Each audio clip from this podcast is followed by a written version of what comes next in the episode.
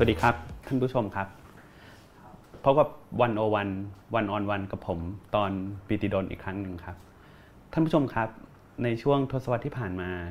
การเมืองไทยเหมือนจะหยุดนิ่งนะครับเอ่อจนเรารู้สึกว่าบางทีก็ไม่มีอะไรใหม่ ๆ มาเป็นระยะเวลานาน แต่ว่าในช่วงเดือนที่ผ่านมามีคนใหม่ๆนะครับที่เข้าสู่ความสนใจนะครับในทางการเมืองอยู่ นะครับในอาทิตย์ที่แล้วเนี่ยเราได้คุยกับคุณธนาธรนะครับ มาในอาทิตย์นี้นะครับ เราก็มีคนรุ่นใหม่ที่มีความน่าสนใจมากคนหนึ่งนะครับ มาคุยกับพวกเราครับเอ่อวันนี้เราได้รับเกียรตินะครับ จากแขกรับเชิญของเรานะครับ คุณฟัวดี้พิสุวรรณนะครับสวัสดีครับคุณฟัวดี้ครับครับผมคุณฟัวดี้ก็เป็นคนรุ่นใหม่ที่มีความสนใจหลากหลายนะครับ วันนี้ก็จะมาคุยกับเราในหัวข้อเรื่องการเมืองไทย IR และกาแฟนะครับ เฟอร์ดี้ครับเอ่อคนส่วนใหญ่เนี่ยก็จะรู้จักคุณเฟอร์ดี้ในฐานะลูกชายนะครับของคุณสุรินทร์นะครับ แต่ว่าจริงๆคุณเฟอร์ดี้ก็มีสิ่งหลายสิ่งที่ทำอยู่ที่น่าสนใจมากเช่นกันนะฮะอยากให้เล่าให้ฟังนิดนึงนะครับว่าในสิ่งที่ทำอยู่นี้ตอนนี้มีมีอะไรบ้างครับ มีหลายอย่างครับเล็ก ๆ น้อยๆแบ่งเวลากันไปเอ่องานหลักก็คือเป็นนักเรียนปริญญาเอก อ่าครับ อาที่ออกฟอร์ดเรียนสาขา IR ความสัมพันธ์ระหว่างประเทศ ครับผม ครับปีนี้เป็นปีทีสี่4 ละ ครับ น่าจะใกล้ๆจบละ แต่ก็ไม่แน่ใจว่าจะจบจริงๆเมื่อไหร่ อาจารย์มีประสบการณ์มาก่อน คือมันไม่ง่าย ครับผม แล้วก็เป็นนักเรียกตัวเองว่าเป็นนักพัฒนากาแฟแล้วกัน อ่า ครับ ครับ คือ ครับ คือ ผม ก็ไปอยู่กับชาวสวนไปช่วยเขาไปเอาความรู้ไปแลกเปลี่ยนกับชาวสวน ครับผม ในการพัฒนาคุณภาพกาแฟให้ถึงระดับที่เขาเรียกว่ากาแฟพิเศษ อืม แล้วก็ มีคาม ส่งออกแล้วครัก็บผม แล้วก็สป라이ให้กับโรงครัวในเมืองไทยด้วยครับ อ่า แล้วก็ ครับ ส่งออกไปโรงครัวใหญ่ๆ ดัง ๆ ในเมืองนอกพยายามดันไปเรื่อยๆครับ ครับผมครับเอ่อคุณเฟอร์ดี้ก็มีงานเขียนมีบทความอยู่บ้าง อ่า นะ มีเรื่อยๆครับ ครับผมก็จะคุยเรื่องการเมืองไทย ครับ อยู่นะครับเห็นมีเอ่อบทสัมภาษณ์อย่างสัมภาษณ์กับไทยพับปิก้า ครับ มีเขียนบทความให้ไทยพับปิก้าก็จะมี ครับ คุยไปถึงการเมืองไทย วันนี้ในเอ่อช่วงแรกเนี่ยอาจจะชวนคุณเฟรดดี้คุยเรื่องการเมืองไทยหน่อยนะค ครั รับบ ครับผมเอ่อต่อเนื่องจากสัปดาห์ที่แล้วเนี่ยเราก็เอ่อมีคุณธนาธรมาคุยเรื่องการเมืองไทยอ่าเพราะว่าคุณคุณธนาธรก็จะมองปัญหาการเมืองไทยนะครับเอ่อแล้วก็เล่าให้ผู้ชมฟังไปในมุมมองของเขาอยากให้คุณเฟรดดี้มองบ้างนะครับมองบ้างเอ่อ อย่างคุณเฟอร์ดี้มองว่าช่วงทศวรรษที่ผ่านมาเนี่ยครับเราเห็นว่าการเมืองไทยก็เรียกว่าก็เข้าสู่ทิศทางที่จริงๆก็บอกว่าเหมือนกับมันหยุดพอสมควร ครับ ใช่ไหมครับหลายคนเรียกว่าเป็นทศวรรษที่ที่หยุดนิ่งนะครับเอ่อคุณฟูนดี้มองการเมืองไทยในช่วงทศวรรษที่ผ่านมาอย่างไรบ้างครับ ก็เห็นด้วยครับถ้าบอกว่าเป็น ทศวรรษที่หยุดนิ่ง ครับผม แต่เหตุผลเนี่ยผมคิดว่ามันมันเป็นความไม่เข้าใจซึ่งกันและกันระหว่างสองฝ่าย และเหมือนกับปิดตาข้างหนึ่งทั้งสองฝ่าย คือฝ่ายหนึ่งก็จะพูดไปในเชิงประชาธิปไตย ไปในเชิงคันลอง ไปในเชิงระบบ ก็อยู่แค่ ครับ นี้ ผม อีกฝ่ายหนึ่งก็จะพูดในเชิงว่าอ่าเขาเรียกว่าภาษาอังกฤษเรียกว่า substance ก็คือเนื้อ ครับ หา ผม ก็พูดเรื่องคอร์รัปชันซึ่งมันไม่ทับซ้อนกันเลยครับจริงๆความประชาธิปไตยความเป็นประชาธิปไตยที่ดีมันต้องมีทั้งสองแบบ มันต้อ ค ง รับ มีทั้งคันลองก็คือ process ครับครับ แล้วก็เนื้อหาคือ substance ฝ่ายหนึ่งก็จะไปให้ถึง substance โดยไม่ผ่านคันลอง ครับ อีกฝ่ายหนึ่งก็จะเอาแต่คันลองแต่ว่าก็ไม่ก็พอคันลองแล้วมันมันไม่ไปถึง substance เนี่ยก็ก็รู้สึกว่าจะหยุดอยู่แค่นั้นซึ่งซึ่งจริงๆแล้วมันถ้าจะแก้จริงๆ มันต้องเป็นประชาธิปไตยที่ดีกว่านี้อะครับคือ ครับ คือต้อง ผม ใช้ประชาธิปไตยแก้ประชาธิปไตยที่ไม่ดี อ่า ผมคิดว่าน่าจะเป็นอย่างนั้น แล้วมันต้องมีทั้งสองอย่างควบ ครับ คู่กั ผ น ม ไปครับไม่งั้นไม่ ครั งั้ บ นมันจะแก้ไม่ได้แล้วมันจะมันจะวนอยู่อย่างเงี้ยแหละครับ อ่า เหมือนปิดปิดตาข้างหนึ่งอะ ครับ คือพูดง่ายว่าอันนี้นี่เปรียบเทียบเหมือนกับเอ่อในความขัดแย้งที่ผ่านมา ใช่ สองคนสองฝ่ายมองความต้องการของตัวเองไปในทิศทางที่มันอาจจะเป็นประชาธิปไตยเหมือนกันแต่ไม่เหมือนกันเสียทีเดียว ใช่ แต่ว่าเป็นประชาธิปไตยครึ่งใบและคนละใบกันนะครับ อ๋ออ่ะ คือคือคือฝ่ายหนึ่งเอ่ออ้างประชาธิปไตยอ้างระบบการเลือกตั้งแต่ พอเขาเรียกว่าเป็น elected authoritarian ก็คือ ครับ เผด็จการรัฐสภาก็ ครับผม รู้สึกว่าเงียบๆไม่พูดอะไรอีกฝ่ายหนึ่งเอ่อพูดเรื่องคอร์รัปชันพูดเรื่องการปกครองที่ดีแต่พอฝ่ายตัวเองเข้ามามีคอร์รัปชันมีการปกครองที่ไม่ดีก็ไม่พูดอะไร ซึ่งซึ่งแบบจริงๆมันต้องมันต้องมีปัญหาทั้งส อง มันต้องมีปัญหาตลอดครับมันต้องพูดตลอดเรื่องแบบนี้ผมผม ครับ คิดว่า ผ มั ม นเป็นอย่างนั้น แล้วถ้าเกิดไม่วาทกรรมสองอันเนี้ยถ้าไม่ทับกันเลยเนี่ยมันมันเดินหน้าไม่ได้ครับ คือมันแสดงว่ามันต้องมีคนที่ว่า เอ้ย ผมเชื่อในการเลือกตั้งนะ อืม แล้วผม ก็เชื่อใน เชื่อในการปกครองที่ดี ครั ที่ บ มาจา ผ ก ม การเลือกตั้ง ครับ คือถ้าไม่สามารถไปรวมตรงนี้ได้มันมันมันเดินหน้าไม่ได้ครับหรือไม่มีใครที่เป็นตัวเลือกขึ้นมาที่จะพุชตรงนี้ได้ ครับ มองย้อนไปเราจะพบว่าจริงๆเอ่อคำอธิบายนี้เนี่ยเอ่อตอนช่วงที่มีกระบวนการเคลื่อนไหวของสมัยกบปสใช่ไหมครับก็ก็มีคนที่พยายามใช้อธิบายแบบนี้เหมือนกัน ก็อืมแต่ว่าตอนนี้เราก็อยู่ในการเมืองหลังจากช่วงนั้นไม่นานใช่ไหมครับแล้วตอนเราอธิบายถึงบอกว่าเออเราเอิ่มพูดง่ายๆว่าเรามองว่ามีฝ่ายหนึ่งต้องการอยากได้ substantive democracy อืม แต่ว่า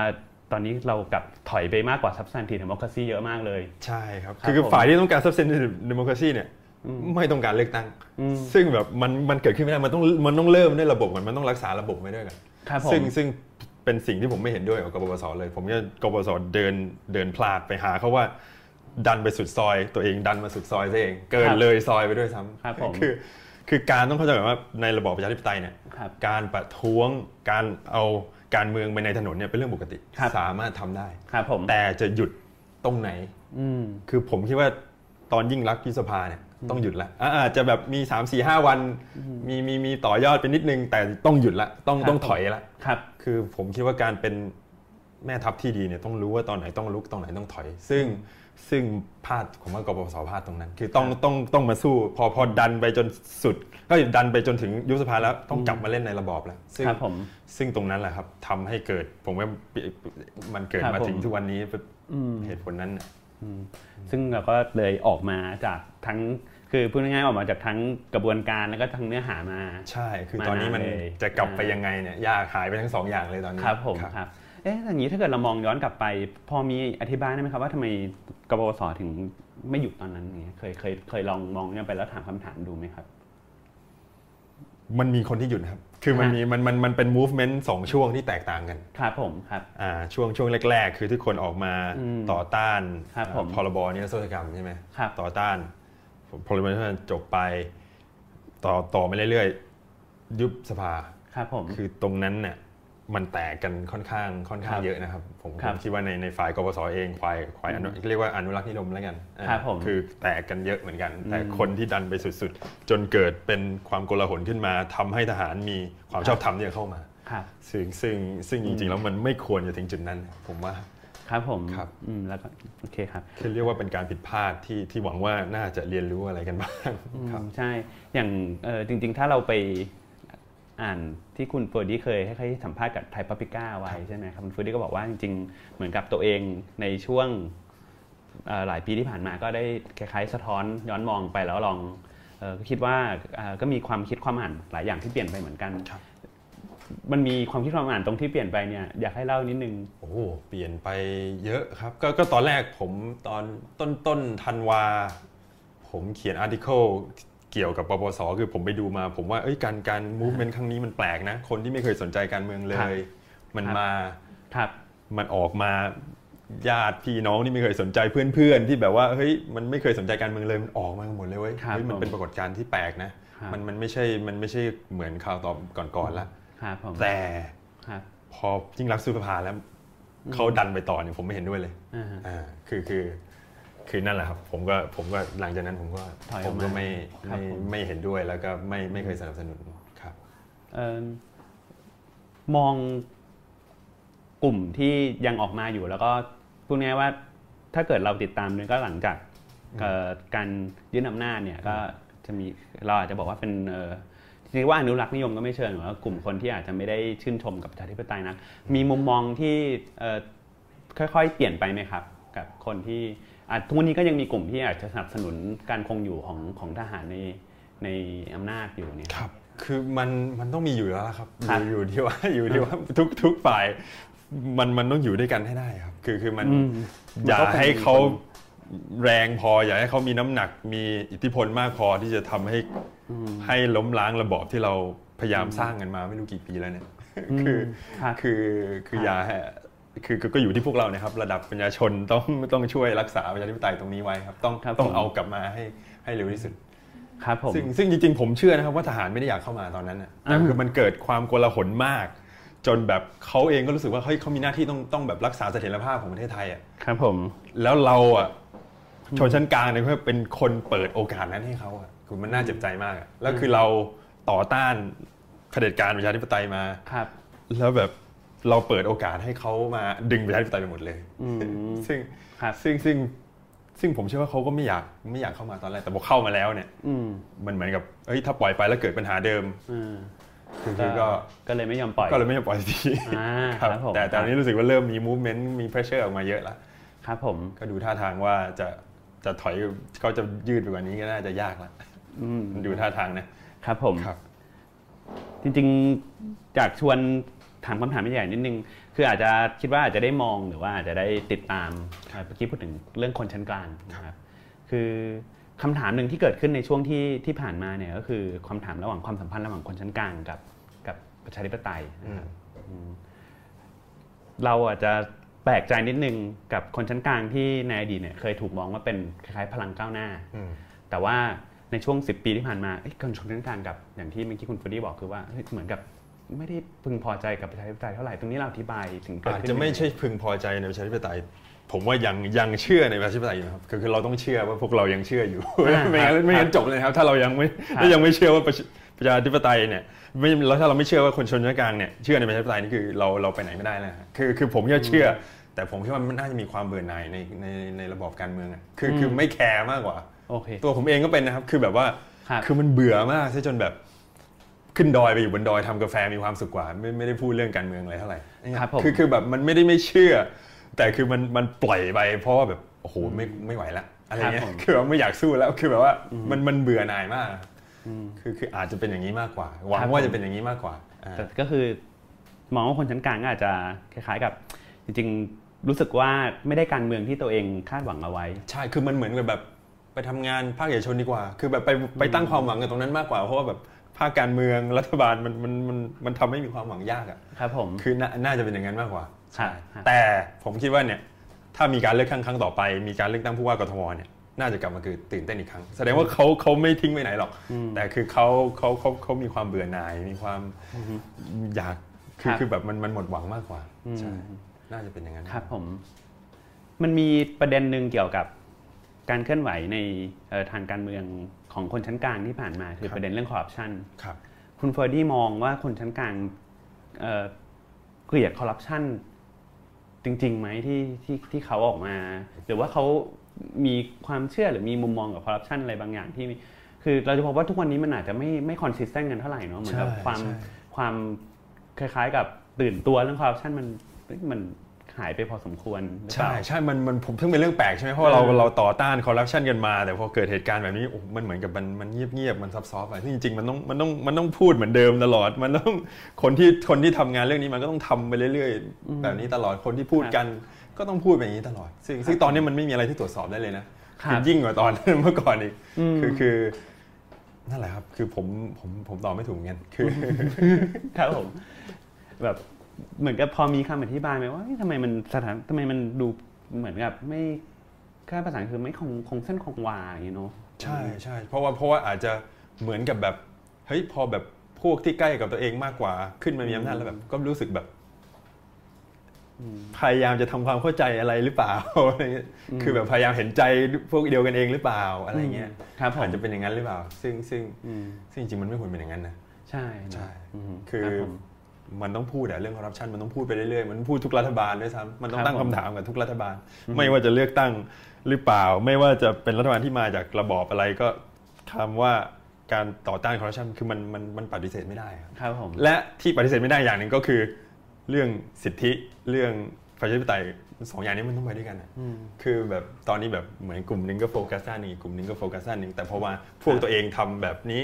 ก็ไม่โอเคไม่เป็นไร ให้โอกาสกันไหมซึ่ง ครับ มันไม่ควรจะเป็นอย่างนั้น อืมฟูดดี้ก็น่าจะมีคล้ายๆกับเพื่อนฝูงกลุ่มคนที่สนใจการเมืองเหมือนๆกัน ครับ เวลาคุยกับคนที่เอ่อเมื่อก่อนเคยคิดเหมือนเราตอนนี้อาจจะคิดไม่เหมือนเราแล้วอะไรอย่างนี้เคยเคยลองสะท้อนดูไหมครับว่าเอ๊ะทำไมคน มีครับผมเคยถามแบบ เพื่อนเพื่อนส่วนใหญ่จะเป็นเพื่อนฝรั่งก็เยอะนะ อ่า เพื่อนคนไทยก็เยอะแบบพยายามให้ผมช่วยอธิบาย ครับ การเมืองไทยว่ามันคืออะไรมันเป็นยังไงเขาบอกว่าเขาไม่เข้าใจ ผมก็บอกว่าเอ้ยถ้ าคุณไม่เข้าใจอ่ะคุณเข้าใจแล้ว ฮะ ผมเองก็ยังงงๆ ผมก็ไม่เข้าใจ ซึ่งมัน confusing มากๆ มันมันค่อนข้างสับสนตัวละครอะไรต่างๆ มันไม่มีใครที่ consistent ด้านประชาธิปไตยจริงๆ มันไม่มีใครที่ consistent ด้านด้าน corruption จริง ครับผม ๆ ซึ่งซึ่งซึ่งมันเป็นเรื่องที่ที่น่าเสียดายครับ ผมคิดว่าสองอย่างนี้มันต้องไปด้วยกัน คือก็คือถ้าเอ่อกับเรื่องเรื่องเรื่องเรื่อง process กับเรื่อง substance แหละ เรื่องเรื่องคันลองเรื่องระบอบที่เราต้องรักษาไว้ ครับ แล้วก็เรื่อง substance ของมันว่าการมีประชาธิปไตยประชาธิปไตยที่ดีมันผลลัพธ์ของสังคมมันควรจะออกมาเป็นยังไง คือสองเรื่องนี้มันต้องมาด้วยกัน แต่ระบอบต้องมาก่อนนะ ครับ อ่าคือแบบมันไม่มีทางมันมีซับเส้นได้เลย มันไม่มีทางมีผลลัพธ์ที่ดีได้ถ้าระบอบมันไม่มีระบอบเลยอะ ครับผม ครับคือคือคือมันต้องเริ่มมันต้องคงไว้ก่อน ดีไม่ดีอีกเรื่องหนึ่งค่อยๆ แก้กันไปปฏิรูปกันในในระบอบประชาธิปไตย ครับผม ซึ่งมันมีอยู่ช่วงหนึ่งก่อนที่ก่อนที่ตอนที่ทะเลาะกันเยอะๆมันมีกลุ่ม two yes two no อะอันนั้นนะผมชอบมากผมผมผม identify ตัวเองกับกลุ่มนั้นนะคือไม่เอาความรุนแรงไม่เอารัฐประหาร ครับผม แต่เอาการปฏิรูปภายในระบอบประชาธิปไตย ครับ อะไรอีกอันหนึ่งจำไม่ได้เหมือนกัน อ่า เออแต่คือแบบความคิดผมจะจะอยู่ประมาณในเชิงนั้นครับ ครับผม ด้วยครับ ครับ ทีนี้เนี่ย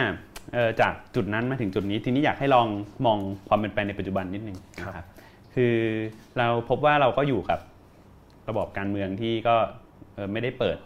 ที่ทางอะไรให้ให้เรามานานมองว่าอย่างทุกวันนี้เนี่ย เรากำลังเผชิญสถานการณ์ทางการเมืองแบบแบบไหนอยู่ครับ แบบผม คือ คิดว่ารอรอการกลับมาของประชาธิปไตยครับ เรารอกลับมาอยู่ ก ค ลั รั บบ ผม กลับกลับมาเต็มใบหรือเปล่าไม่รู้แต่แต่เราต้องช่วยกันให้มันไปถึงจุดนั้นครับการแข่งขันมันต้องมี ครับ แล้วแล้วถ้าถ้าถ้ามีการเลือกตั้งข้างหน้าแล้วไม่รู้ว่าใครชนะเนี่ยจะนั้นจะตื่นเต้นมากเออคือคือมันต้องมีความตื่นเต้นพอมีตัวละครให้เลือกมากพอที่เราไม่รู้ว่ามันจะจบตรงไหนเนี่ยผมว่าเป็นประชาธิปไตยที่ดี ครับผม คือคือคือมันมันออกวอก้อยก็ได้อ่าแล้วมันไปสู้กันสู้กันคือการดึงคนที่อยู่ตรงกลาง ครับ อ่าคือคนที่เข้าไปขวาสุดซ้ายสุดมันมันเปลี่ยนไม่ได้แล้วล่ะแต่ไอ้คนที่อยู่ตรงกลางนี่คือ น่าจะเพื่อนๆเราทุกคนตรงเนี้ยครับคือไปทางไหนก็ได้ ผมจะชอบคุยกับคนที่ผมไม่รู้ว่าเขาจะเลือกใครอ่ะผมชอบมากคุยกับคนแบบเนี้ย ครับผม หรือคนที่เคยเลือกพรรคประชาธิปัตย์มาแล้วแล้วไม่เลือกแล้วอ่ะผมชอบ ครับ คุยมาก ครับ คือแบบทำไมวะทำไมมึงไม่เลือกแล้วอะไรเงี้ย อืม เออคือแบบเป็นคนที่น่าสนใจแล้ว ถ้ามองในมุมประชาธิปัตย์คนพวกเนี้ยประชาธิปัตย์ต้องดึงกลับมาให้ได้ไม่งั้นไม่มีทางชนะเลือกตั้ง มเขาเคย ฝ่ายฝ่ายนู้นเขาก็ก็ต้องดึงพวกนี้ไว้เพราะว่าสวิตชไปฝ่ายนู้นละคนพวกเนี้ยคนที่เคยเลือก ปฏิบัติมาแล้วไม่เลือกแล้วเนี่ยตรงนี้ต้องตีจีตีโจทย์ให้แตกว่าทำไมเขาถึงไม่เลือกแล้วทำยังไงเขาถึงกลับมาเลือกอีกครั้ง ครับผม อ่า เคยถามเขาไหมว่าทำทำไม เค ตอนนี้ ยก็ก็เนี่ยก็เพราะประชาธิปัตย์เป๋ไงประชาธิปัตย์คือ ครับ มันเป็นสถาบันการเมืองสถาบันในระบอบประชาธิปไตย แต่มันเป๋มันมันมันขา มันหักไปข้างหนึ่งไง อือฮึ คือเราจะเอาขามันเข้ามายังไง ครับผม อ่าให้ให้มันแข็งแรงเหมือนเดิมอ่าอะไรเงี้ยแล้วเราปฏิบัติเองก็น่าจะน่าจะกลับมาตรงกลางมากขึ้นเพราะโดนดึงไปด้านขวาเยอะไปอ่า ครับผม ใช่ต้องเป็นตัวเลือกของคนที่อยู่ตรงกลาง หรือว่าซ้ายนิดๆแต่ยังยังมีความขวากับซ้ายรวมๆกันนะฮะมันต้องดึง ค ค รั น บ ตรงเนี้ยครับ อันเนี้ยอยากอยากชวนคุย ใช่ นิดหนึ่ง ได้ได้ แบบ ได้ อย่างประชาธิปัตย์เพราะว่าผมก็มองจากคนนอกเนาะไม่ได้ ใช่ เอ่ออาจจะ คือผมผมก็ยังเป็นคนนอกนะครับ ไม่อยากจะบอกว่าเป็นคน ในคือคือก็รับข่าวมาอีกทีรับสื่อมาอีกที อ๋ ครัอบครับ แต่ แล้วก็ แต่ มี อธิบาย คุย สิ่งที่เกิดกับประชาธิปัตย์ให้ผมหน่อยนะคือผมแค่ว่าในในช่วงตอนที่เอ่ออาจจะสักผมเพิ่งได้เลือกตั้งครั้งแรกอะไรเงี้ย คือนานแล้วนะ คือประมาณสักปี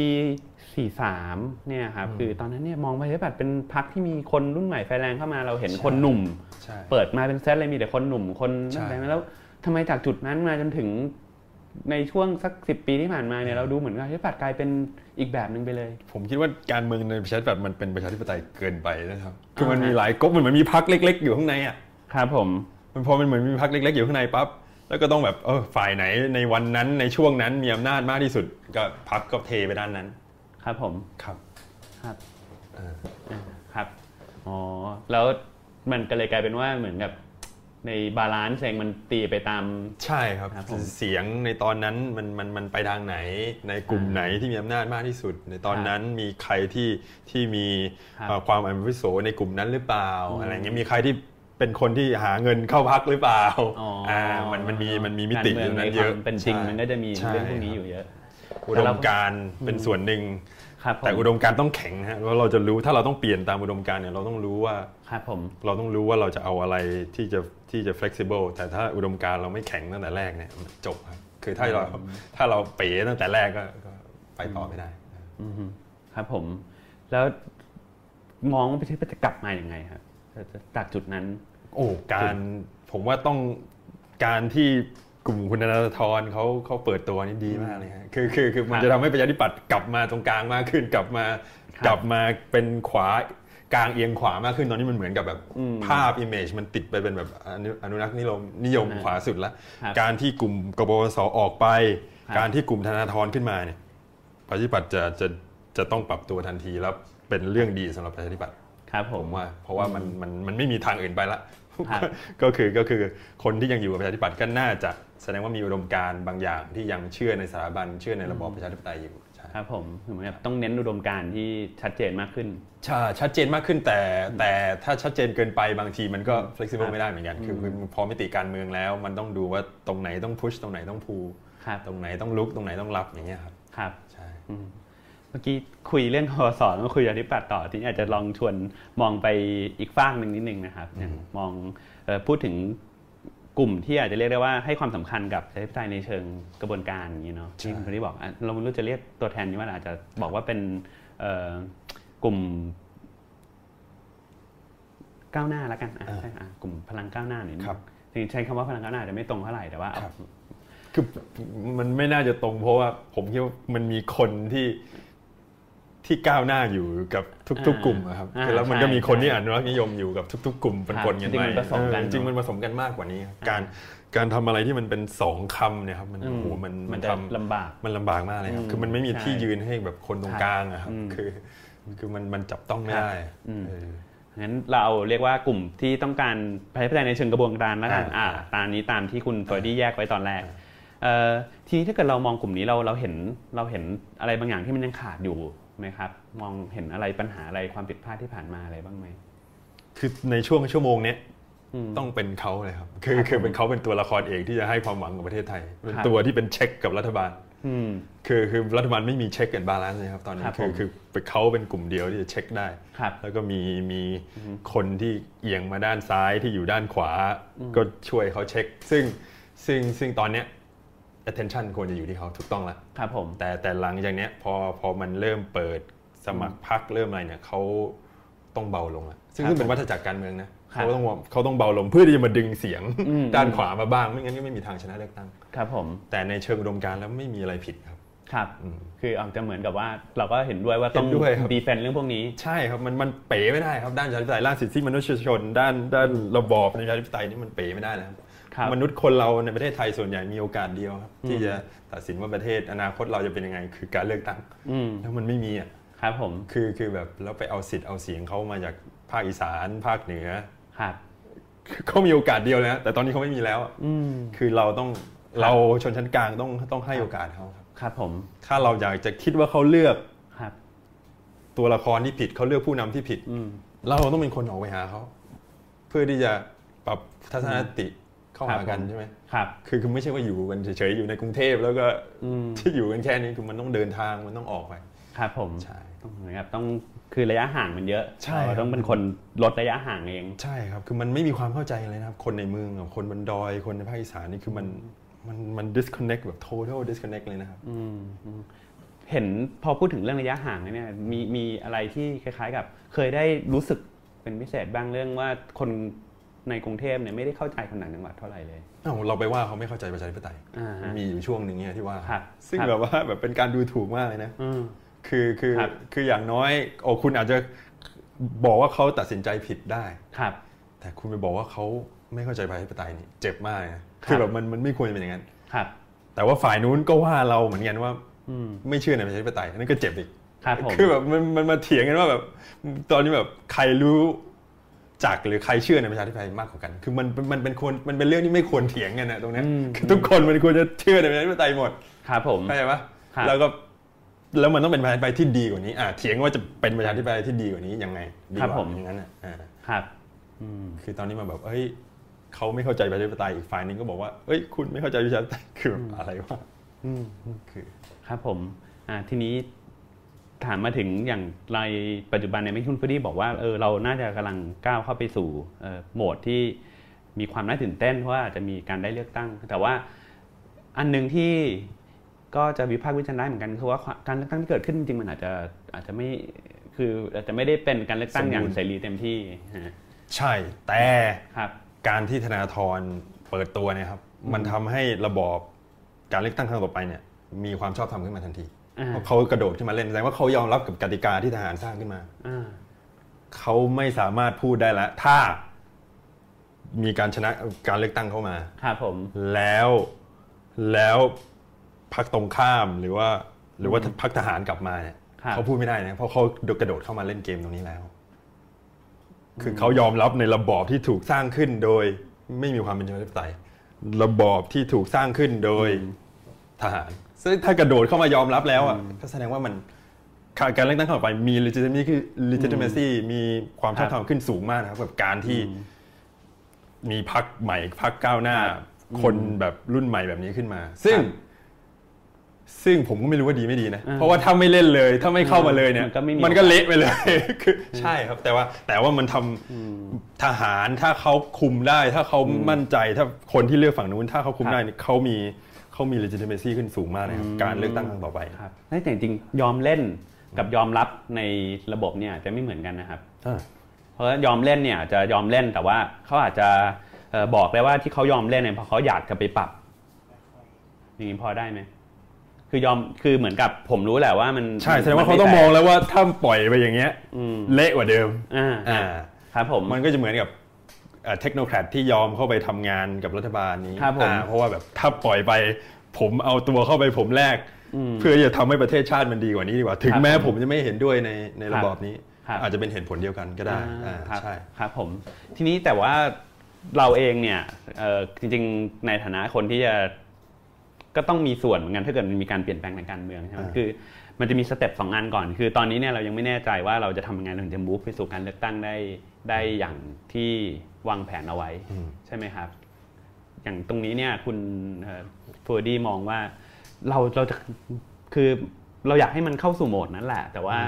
เราก็จะทำยังไงถึงจะทำให้คอสจเนี่ยเขาให้เฟดตัวได้ โอ้ยากครับ มันมันมันมันยากมากๆคือผมคิดว่าเขา มันต้องใช้ระยะเวลา ต้องใจเย็นๆเรื่องแบบเนี้ยซึ่งซึ่งซึ่งเราใจร้อนกันมาเยอะมากแล้ว ครับ ผม คือมันตั้งแต่ปี 2006 แล้ว อ่าฮะ อ่าเราไปประท้วงกันมา อ่าฮะ ใจร้อน ครับ เอ่อมีรัฐประหารขึ้นมา ครับ ครั้งต่อมาก็เหมือนเดิมประท้วงกัน ครับ เละรัฐประหารเข้ามา ครับ กระบวนการประชาธิปไตยมันต้อง อืม เกิดขึ้น มันต้องใช้เวลาระยะเวลาในการ ครับ ในการปรับตัวในการ ครับ ในการทำให้มันเข้าระบบของมันน่ะ ครับ ซึ่งแสดงว่าการเลือกตั้งเข้าต่อไปเนี่ยถ้าถ้าในความเห็นผมนะ อืม ต้องเลือกไปก่อนครับ ต้องให้เดินหน้าไปก่อนครับไม่งั้น อ่ามั มันหยุดอย่างเงี้ย อ่าฮะ แล้วค่อยไปแก้กันทีหลัง อ่าครั อ่า บครับ แล้วก็ ผม ไปไฟท์กันข้างในระบบแล้วเรา ครั จะ บผม จะเปลี่ยนอะไรยังไง อืม จะจะจะจะพุชตรงไหนจะพูตรงไหนอย่างเงี้ย ครับผม แต่มันต้องมันต้องเกิดก่อนเกิดดีไม่ดีต้องเกิดนะครับ ครับ เลือกตั้งอะครับไม่งั้นไม่งั้นเราไม่มีสิทธิ์เลยนะครับ อเราไม่ได้เลือกตั้งกันมานานแล้วนะ ครับ จริงๆ เหมือนคุณเฟอร์ดี้ก็คือพอตอนก่อนหน้านี้อธิบายว่าจริงๆทหารไม่ได้อยากเข้ามา ผมเชื่ออย่างนั้นครับ อ่าฮะ คือเขาเขาไม่น่าจะอยากเข้ามาในตอนนั้น แต่เขาก็น่าจะโดน pressure มาจากคนกลุ่มหนึ่งว่า เฮ้ยอยู่ดิประเทศชาติ อ่า เละอย่างนี้กรุงเทพเดินไม่ได้คุณต้องทำอะไรสักอย่าง ครับผม ผมโทษตัวเองมากกว่านะ ผมโทษโทษชนชั้นกลางมากกว่าว่าเปิดโอกาสให้ทหารเข้ามาเอง ครับผม คือถ้าเราไม่ทำกันเละถ้าเราไม่ทะเลาะกันถึงจุดนั้นเนี่ย ครับ เขาไม่มีโอกาสที่จะเข้ามาเลยนะ แต่ตอนนี้เหมือนกับเข้ามาแล้วก็ ไม่อยากออกไป ใช่เข้ามาแล้วเหมือนกับจะไม่อยากออกไป ครับผมเราทำไงดีครับ ถ้าเกิดแบบว่าเราอยากให้มั่นใจได้ว่า หรือว่าเราอาจจะคุยกับคนที่ตอนนี้ยังกล้าๆกลัวๆว่า เอ๊ะจะออกไปแล้ว คือเราก็จะพบว่ามันมีคำอธิบายอยู่จากฝั่งของทหารเองว่า ออกไปแล้วกลับไปวุ่นวายนะอะไรเงี้ย คือตรงนี้เราจะคุยกับคนที่เอ่ออาจจะมองกำลังลังเลว่าจะเชื่อยังไงดีจะเลือกตั้งหรือจะวุ่นวายอะไรเงงี้เราจะบอกเขายังไงดีครับ มันต้องมันต้องกัดฟันนะครับ เรื่องแบบนี้คือ ครับผม คือมันต้องเดินหน้าต่อไปด้วยกันเดินหน้าต่อไปเรื่อย ครับ ๆ มันมีฝ่ายคนที่เขาพุชเรื่องนี้อยู่ ครับ เขามีความสามารถมากกว่ามีมีความทรหดมากกว่าเขาก็ควรจะพุชต่อไป ครับ เราควรจะสนับสนุนเขาด้วยซ้ำ ครับผม ใช่ คือคือพวกนี้ตอนนี้เป็นเป็น center of attention เป็นความหวังของประเทศ ครับผม ตอนแรกตอนแรกมีมีอเมริกา อ่ามี มีมียุโรปที่พุชพวกเราอยู่พุช ครับ ประเทศไทยอยู่ตอนนี้ ครับ ทรัมป์ขึ้นมาเทรซ่าเมย์ขึ้นมา เงียบเงียบไปเลยก็ ครับ เขาก็หมดหมดหมดโอกาสเป็นความหวังไปแล้วคือตอนแรกเนี่ยผมค่อนข้างดีใจนะครับที่อเมริกาพูดเรื่องแบบนั้นอยู่ อ่า ซึ่งซึ่งมันเป็นการ เพราะตอนนั้น ครับผม มันไม่มีเช็คแอนบาลานซ์เลย ครับ มัน ผ มี ม อเมริกา มันมีประเทศในยุโรปที่ที่ช่วยดึงเราไว้อยู่ว่าอย่าให้เกินเลยนะครับ อย่าให้เลยเถอะช่วยเตือนเราเรื่องประชาธิปไตยแต่ตอนนี้มันไม่มีละ ครับ มัก็ ผม เป็นคนในประเทศนั่นแหละ อืม น้องๆที่ที่เขาที่เขาที่เขามีความกล้าหาญอย่างเงี้ย ครับ เออเขาเราเราผมเห็นด้วยนะคือคื ค อ รับ มันต้องมีคนแบบนี้อยู่ครับ อืมครับผมโอเค ทีนี้เรามองไปอนาคตบ้างนิดหนึ่งนะครับ อย่างแบบอืมคือเรามองในเมืองไทยเนี่ยนะครับ ก็จะจริง ๆ นอกจากปัญหาว่าโอเค ในทางการเมืองมีเยอะจริง ๆ มันก็ไม่ไดีแค่ปัญหาการเมืองใช่ไหม ครับ ครับ มีปัญหาอื่นๆในทางเมืองไทยที่เอ่อที่คุณโฟดี้ให้ความสนใจอยู่ไหมครับ โอ้โห เป็น เยอะครับ ป็นมากเป็นพิเศษ ปัญหา นะฮะ การศึกษาปัญหาความเหลื่อ ครั ม บ ล้ำ ครับผม ทางทางด้านการศึกษาทางด้านฐานะครับ เนี่ยครับผมว่าสำคัญมาก ครับ ได้ทราบว่าจริงๆคุณคุณโฟดี้ไปมีส่วนในโครงการ Teach for Thailand เหมือนกัน อ่า ใช่ไหมครับ ใช่ค ตร รับ งนี้ เป็นช่วยเขาช่วยเขา raise fund อะพูดง่ายๆ ใช่ ใช่ ค ค รั รั บบ ฟัน ครับน้องที่เป็นผู้ก่อตั้งเขาเขา ครับ เขามาเจอผม ซึ่งตอนนั้นเนี่ยผมไปทำงานกับองค์กรแบบเดียวกันที่ ครับ อินโดนีเซีย อ่าฮะ ก็เลยเฮ้ยอยากจะทำแบบนี้บ้างในเมืองไทย แล้ว ครับ น้องเขาพยายามทำอยู่แล้ว อ่า ก็เลยมาช่วยเขาก็ ครับ ช่วย ผม หาช่วยแนะนำคนรู้จักที่พอมีกำลังทรัพย์ที่จะช่วย support มันเป็น non profit นะครับก็ตรงนี้ได้ ตรงนี้ ก็ นี่มัน ช่วยเขาเริ่มตรงนั้น อ่ะสะท้อนมุมมองต่อปัญหาด้านความเหลื่อมล้ำครับผมความเหลื่อมล้ำด้านการศึกษา คือตอนนี้อาชีพครูมันเหมือนกับแบบว่า ไม่ได้รับ dignity อะไม่ได้รับ อืม เกียรติอย่างสมค่าของมัน ครับผม คือการที่ได้เด็กรุ่นใหม่ไปไปใส่พลังงานในระบอบในโรงเรียนที่ด้อยโอกาสเนี่ย ผมว่ามันไม่ใช่มันไม่ใช่เป็นประโยชน์ต่อเด็กอย่างเดียวนะมันเป็นประโยชน์ต่อคนที่เข้าไปด้วย คือจะได้ ครับผม รู้ว่าระบบมันเป็นยังไงจริงๆซึ่งจริง ๆ เราส่วนใหญ่เนี่ยที่นั่งฟังกันอยู่ที่นั่งยืนอยู่แถวเนี้ยไม่รู้นะครับว่าในโรงเรียนกทมจริงๆมันแย่ขนาดไหน อืมอืม คือแบบมันไม่ใช่ต้องดีลกับแค่เด็กอย่างเดียว ที่น้องๆเขาเล่าให้ฟังคือแบบระดับแบบผู้ปกครองด้วย คือแบบ mindset ของผู้ปกครองอะไรต่าง ครับผม ๆใช่คือนะฮะก็เลยอยากจะไปช่วย ครับผม ก็เลย ถ้าเป็นเอ่อคนกำหนดนโยบายนี่คิดว่าเราก้าวข้ามปัญหาตรงนี้ยังไงดี เพราะว่าตอนนี้เราอาจจะอยู่ใน การศึกษา เออใช่ ผมว่า mindset ผู้ปกครองสำคัญมากคุ ครับ ณ ผม พร้อมหรือเปล่าที่จะทุ่มทุกอย่างให้กับลูก ครับ ให้กับหลานของตัวเองในการด้านการศึกษา ครับผม คนเก่งประเทศไทยมีเยอะมาก ครับ คือแต่เก่งเยอะมาก อืม แย่ก็เยอะมาก คือ อ่า ความเหลื่อมล้ำมันสูงมาก โรงเรียนใน ค ก รับ ท ผม โรงเรียนดังๆ 3 4 โรงเรียนนี่คือแบบระดับ ครับ โอลิมปิกง่าย อืมอืม ๆเนี่ยครับ คือ ครับผม แต่คือข้างล่างที่โรงเรียนชนบทเนี่ย โอ้โห มันก็อีกแบบหนึ่ง ครับ อ่า คือให้น้ำหนักกับความเหลื่อมล้ำนอกจากด้านการศึกษาเรายังมองความเหลื่อมล้ำด้านเอ่ออื่นๆที่ประกอบกันไปอย่าง อ่า ความเหลื่มล้ำ ใช่เรื่องของความเรื่องฐานะเนี่ยโอ้โห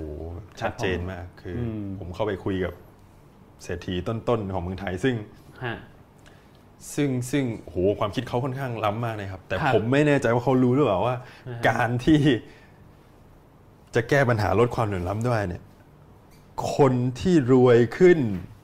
รวยที่สุดต้องรวยขึ้นในเรทที่ช้ากว่าคนที่จนที่สุดเนี่ย รวยขึ้นเข้าใจปะ ครับ ไม่งั้นมันไม่มีทางเจอกันได้เลยนะไม่ ครับ ไม่ไม่ ผม มันคือมันจะเป็นห่างกันอย่างเงี้ย ครับ แต่ไม่รู้ว่าเขา recognize ตรงนี้หรือเปล่า คนที่อยู่ในระดับแบบผู้นำ อยู่ในระดับอ่าเศรษฐีเมืองไทยนะครับไม่ ครับผม ไม่แน่ใจเหมือนกันอ่า โยงโยงเรื่องความเหลื่อมล้ำเข้ากับปัญหาการเมืองเป็นพิเศษไหมครับ มองว่ามันเป็นฐาน คือเมื่อกี้บอกว่าคนเนี่ยเชื่อไปในคนละทิศทางกันใช่ไหมครับโดยเฉพาะทางประชาธิปไตยเอง อืม เอ่อเชื่อในเรื่องกระบวนการหรือเชื่อในเรื่องเนื้อหาใช่ไหมครับ แต่ทีนี้มันโยงกลับมาไหมครับ กับเรื่องความเหลื่อมล้ำ โอ้แน่นอนครับคือคือผมคิดว่าเราพวกเราในกรุงเทพเหมือนอยู่ในเมฆอะ อืม คือแบบว่าแบบแบบไม่ได้ไปดูจริง ๆ หรอกว่าเขาอยู่กันยังไง ครับ ต่างจังหวัดภาคอีสานภาคเหนือภาคใต้เขาเราก็ใช้ชีวิตของเราเป็นคนเมืองใช่ไหม ครับผม ทำงานกลับมาได้เงินเดือนมีเลี้ยงลูก ครับ แล้วหลาย ๆ คนก็ไปว่าเขาอะว่า ไม่เข้าใจประชาธิปไตยเนี่ยเจ็บมากคือแบบ ครับ เราเราพูดอย่างนั้นไม่ได้นะ อืม เราไม่ได้ไปอยู่กับเขาจริงๆอะ ครับ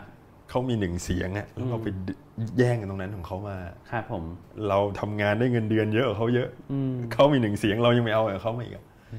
มันมันมัน ครับ มันเกี่ยวแน่นอนครับ ครับ ใช่แล้วเป็นหน้าที่ของชนชั้นกลาง ชนชั้นนำ อืม อย่างพวกเราเนี่ยแหละครับ ที่ ครับ ต้องต้องทำต้องแก้ตรงนี้ให้ได้ ค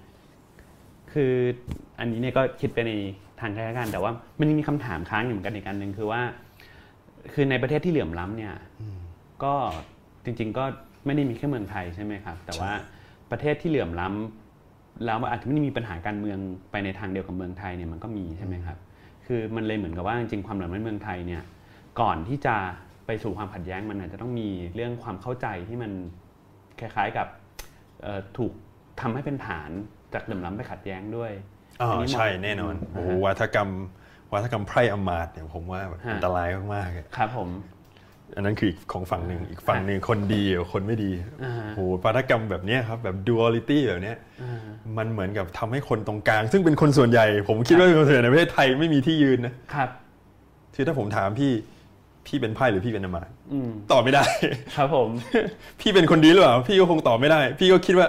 บางทีฉันก็ดีบางทีมีก็มีบางโอกาสที่ฉันอาจจะเป็นคนไม่ดี ครับผม แต่ผมก็คิดว่าในส่วนใหญ่แล้ว ผมก็คิดว่าผมน่าจะเป็นคนดี แต่มันมันแบบมันตัดแบบสองอันแบบนี้ไม่ได้หรอครับ อืมคือเราอยาก แล้วมัน ให้ เป็น ก้ว พื้นฐานของการทะเลาะกันเลยนะ อืมเราอยากให้มันก้าวข้ามจุดที่มัน ใช่ แบ่ง ครับ กันตลอดใช่ไหม ใช่ครับ คือมันมันมันมีอยู่แล้วแหละแต่มันไม่ชัดเจนขนาดที่แบบพยายามสื่อสารกันอะ มีไอเดียไหมครับว่าอย่างวัฒกรรมใหม่ที่เราอยากให้มันไปด้วยกันเนี่ย เนี่ยครับฝ่ายหนึ่งฝ่ายนู้นเขาจะต้องพูดเรื่องปฏิรูป อ่า อ่าใช่ไหม ครับ เรื่อผงม เรื่องคอร์รัปชัน ครับ อีกฝ่ายหนึ่งก็ต้องพูดเรื่องประชาธิปไตยเรื่องสิทธิมนุษยชน ครับ มันต้องข้ามกันอย่างเงี้ยครับมันต้องพูดทั้งสองอย่าง ครับผม อแบบมันไม่มีทางหรอกครับที่จะพูดอยู่อย่างเดียว อืม อ่าใช่ ครับผม คือตอนนี้มันแบบมันเลือกพูดอยู่อย่างเดียวอ่ะ ครับ คือคือคือการเมืองที่ดีเนี่ยอ่ามันถ้าประชาธิปัตย์เริ่มพูดเรื่องประชาธิปไตย เริ่มพูดเรื่องสิทธิมนุษยชน ทหารเริ่มแคร์เรื่องสิทธิมนุษยชนมากขึ้น อืม ถ้าฝั่งนู้น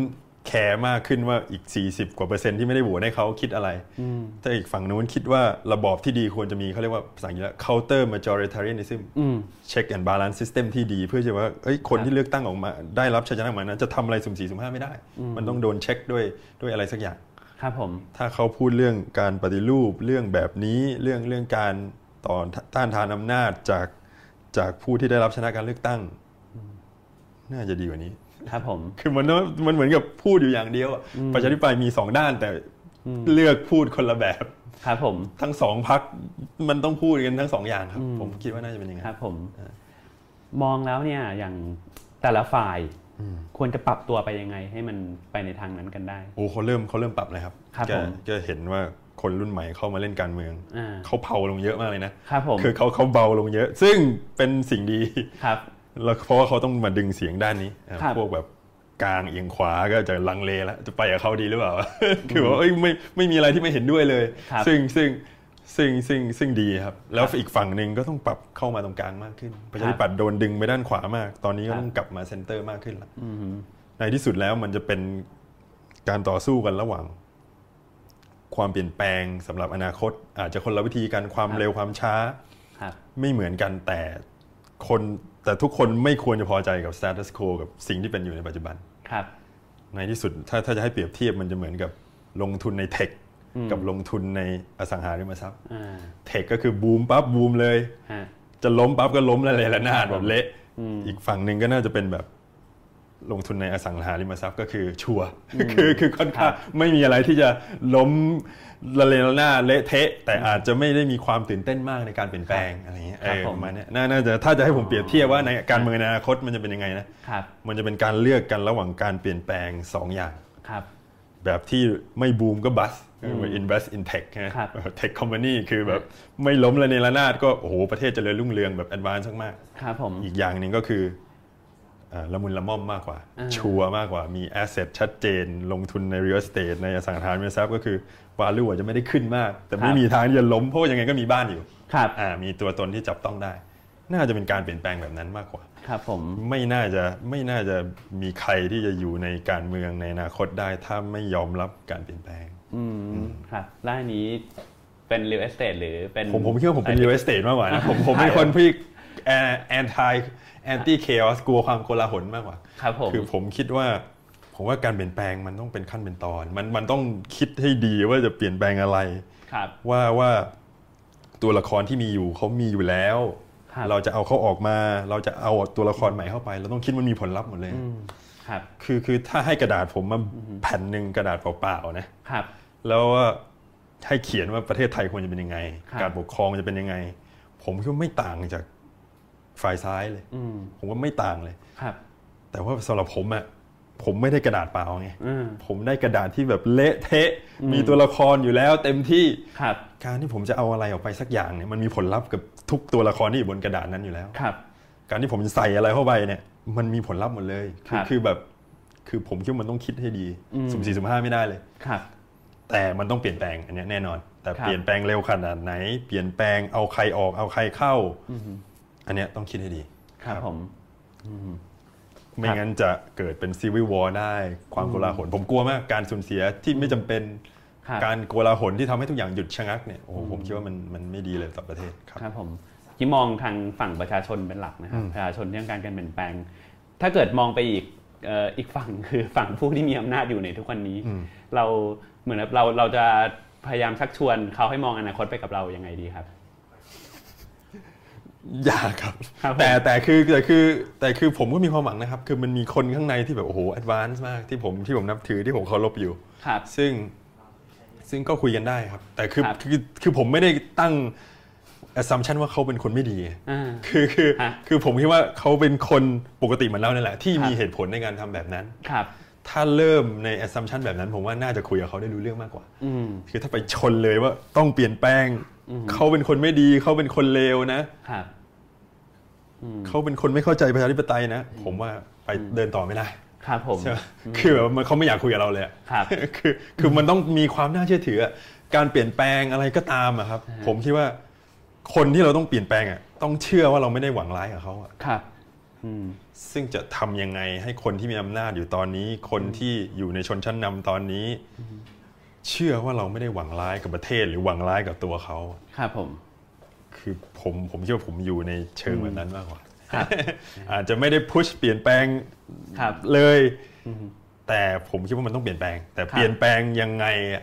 ผมคิดว่าผมละมุมผมอยากจะไปในทางที่มันละมุมละม่อม อ่า เข้าใจบริบท คิดถึงผลประโยชน์ของแต่ละคนอย่างนี้ ครับผม มากกว่า ถ้าให้ผมเลือกนะ ตอนนี้อาจจะเปลี่ยนก็ได้ในอนาคต อ่า ไม่รู้เหมือนกัน ครับ ครับ ทีนี้มันต่อมาถึงเรื่องนี้นี่จริงๆ จะชวนคุยเรื่องที่ออกมาจากเรื่องการเมือง อ่า ละกันนะครับ แล้วเดี๋ยวมามาคุย คือเมื่อกี้พูดถึงว่าเออจะมีความเข้าใจกับคนตอนนี้ที่มีอำนาจคือฝั่งทหาร เพราะว่า ครับ จริงอันนี้เกี่ยวกับเรื่องที่ทำเอ่อทำวิทยานิพนธ์อยู่เป็น อ่า เรื่องความมั่นคงอยู่ด้วยใช่ไหมครับ ใช่ครับ ครับผม อย่างเรื่องที่ทำนี่เรื่องความมั่นคงเนี่ยนะครับขอเล่า อ่ ให้ า ฟังนิดนึง ทำเกี่ยวกับอ่าภาษาอังกฤษเรียกว่า identity คืออัตลักษณ์ อ่าครับผม อ่ากับความสัมพันธ์ทางด้านการทหาร ครับ ของแต่ละประเทศ ครับ ผมมีทฤษฎีที่ผมคิดขึ้นมาคิดขึ้นมาเอง ซึ่งผมต้องพิสูจให้ได้ว่ามันเป็นจริง ครับ หรือไม่จริงอ่าผมมีทฤษฎีว่าประเทศที่มีศาสนาเดียวกัน ครับ ประเทศที่มี ครับ ภาษาเดียวกัน ประเทศที่มีชาติพันธุ์เดียวกันเนี่ย ครับ จะเซ็นสัญญาทางด้านการทหารออกมาในลักษณะที่ไม่มีความซับซ้อน อืม เท่ากับประเทศที่มีความแตกต่างเชิงอัตลักษณ์กันมาก ครับผม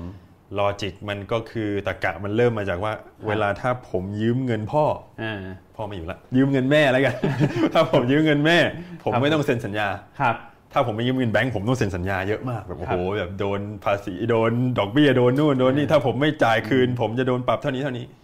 ลอจิกมันมาจากตรงนั้นหรือว่าถ้ายืมเงินเพื่อน ครับ ที่สนิทก็ไม่ต้อง ครับ ฮะไม่ต้องไม่ต้องเซ็นอะไรประมาณนี้ครับก็คือเอามาเอาเอาลอจิกตรงนี้ ครับ มาแอพพลายกับความสัมพันธ์ทางด้านการทหาร อันนี้นี่แบบเมื่อกี้ย้อนกลับไปนี่เหมือนกับตอนที่บอกว่า อยากจะให้คนเอ่อมีอำนาจตอนนี้คือทหารเนี่ยแบบมากับเรานี่ก็ต้องทำให้เขาเชื่อเชื่อกับในความตั้งใจดีของเรา ใช่ครับ คือความเชื่อในแวดวงของผู้ที่ทำหน้าที่รักษาความมั่นคงนี่ก็พูดง่ายว่าเป็นเรื่องที่ทำให้เขาไปกันได้ อ่าหมายความว่าอะไรครับทำให้ผมกับเขาไปกันได้ อ่าไม่ใช่ทำเพราะ ไม ผ เอา ย อันนี้ในงานวิญญาณนิพนธ์ก็คือทหารทหารก็ไปด้วยกันได้ถ้าเขาเชื่อใจในความใกล้ใกล้ชิดกัน ใช่ครับ ครับผม คือคือ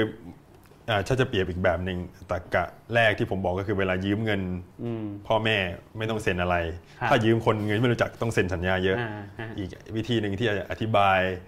ก็คืออ่าอะไรอะเมื่อกี้คิดแล้วลืม ครับผม เอ่ออ่าเวลาแบบเราไปเรียนออกฟอร์ดใช่ไหม อ่าฮะฮะ กลุ่มคนที่เรากรา v i เท e กลุ่มเราที่จะเข้าไปหาเราไปเป็นเพื่อนด้วยคนกลุ่มแรกแม่งก็เป็นคนไทย ครับ หรือไม่ก็คนเซาท์อีสเอเชีย ครับ ที่แบบหน้าตาคล้ายๆกัน อ่า อ่าแต่กลับมันมาจากตรงนั้นแหละ ประเทศก็เหมือนกัน อืมครับ ก็คือ ผม เวลาเขาจะ คือทางความสัมพันธ์ทางด้านการทหารก็เหมือนกันเขาก็จะรู้สึกว่ามีความสนิทสนมกับ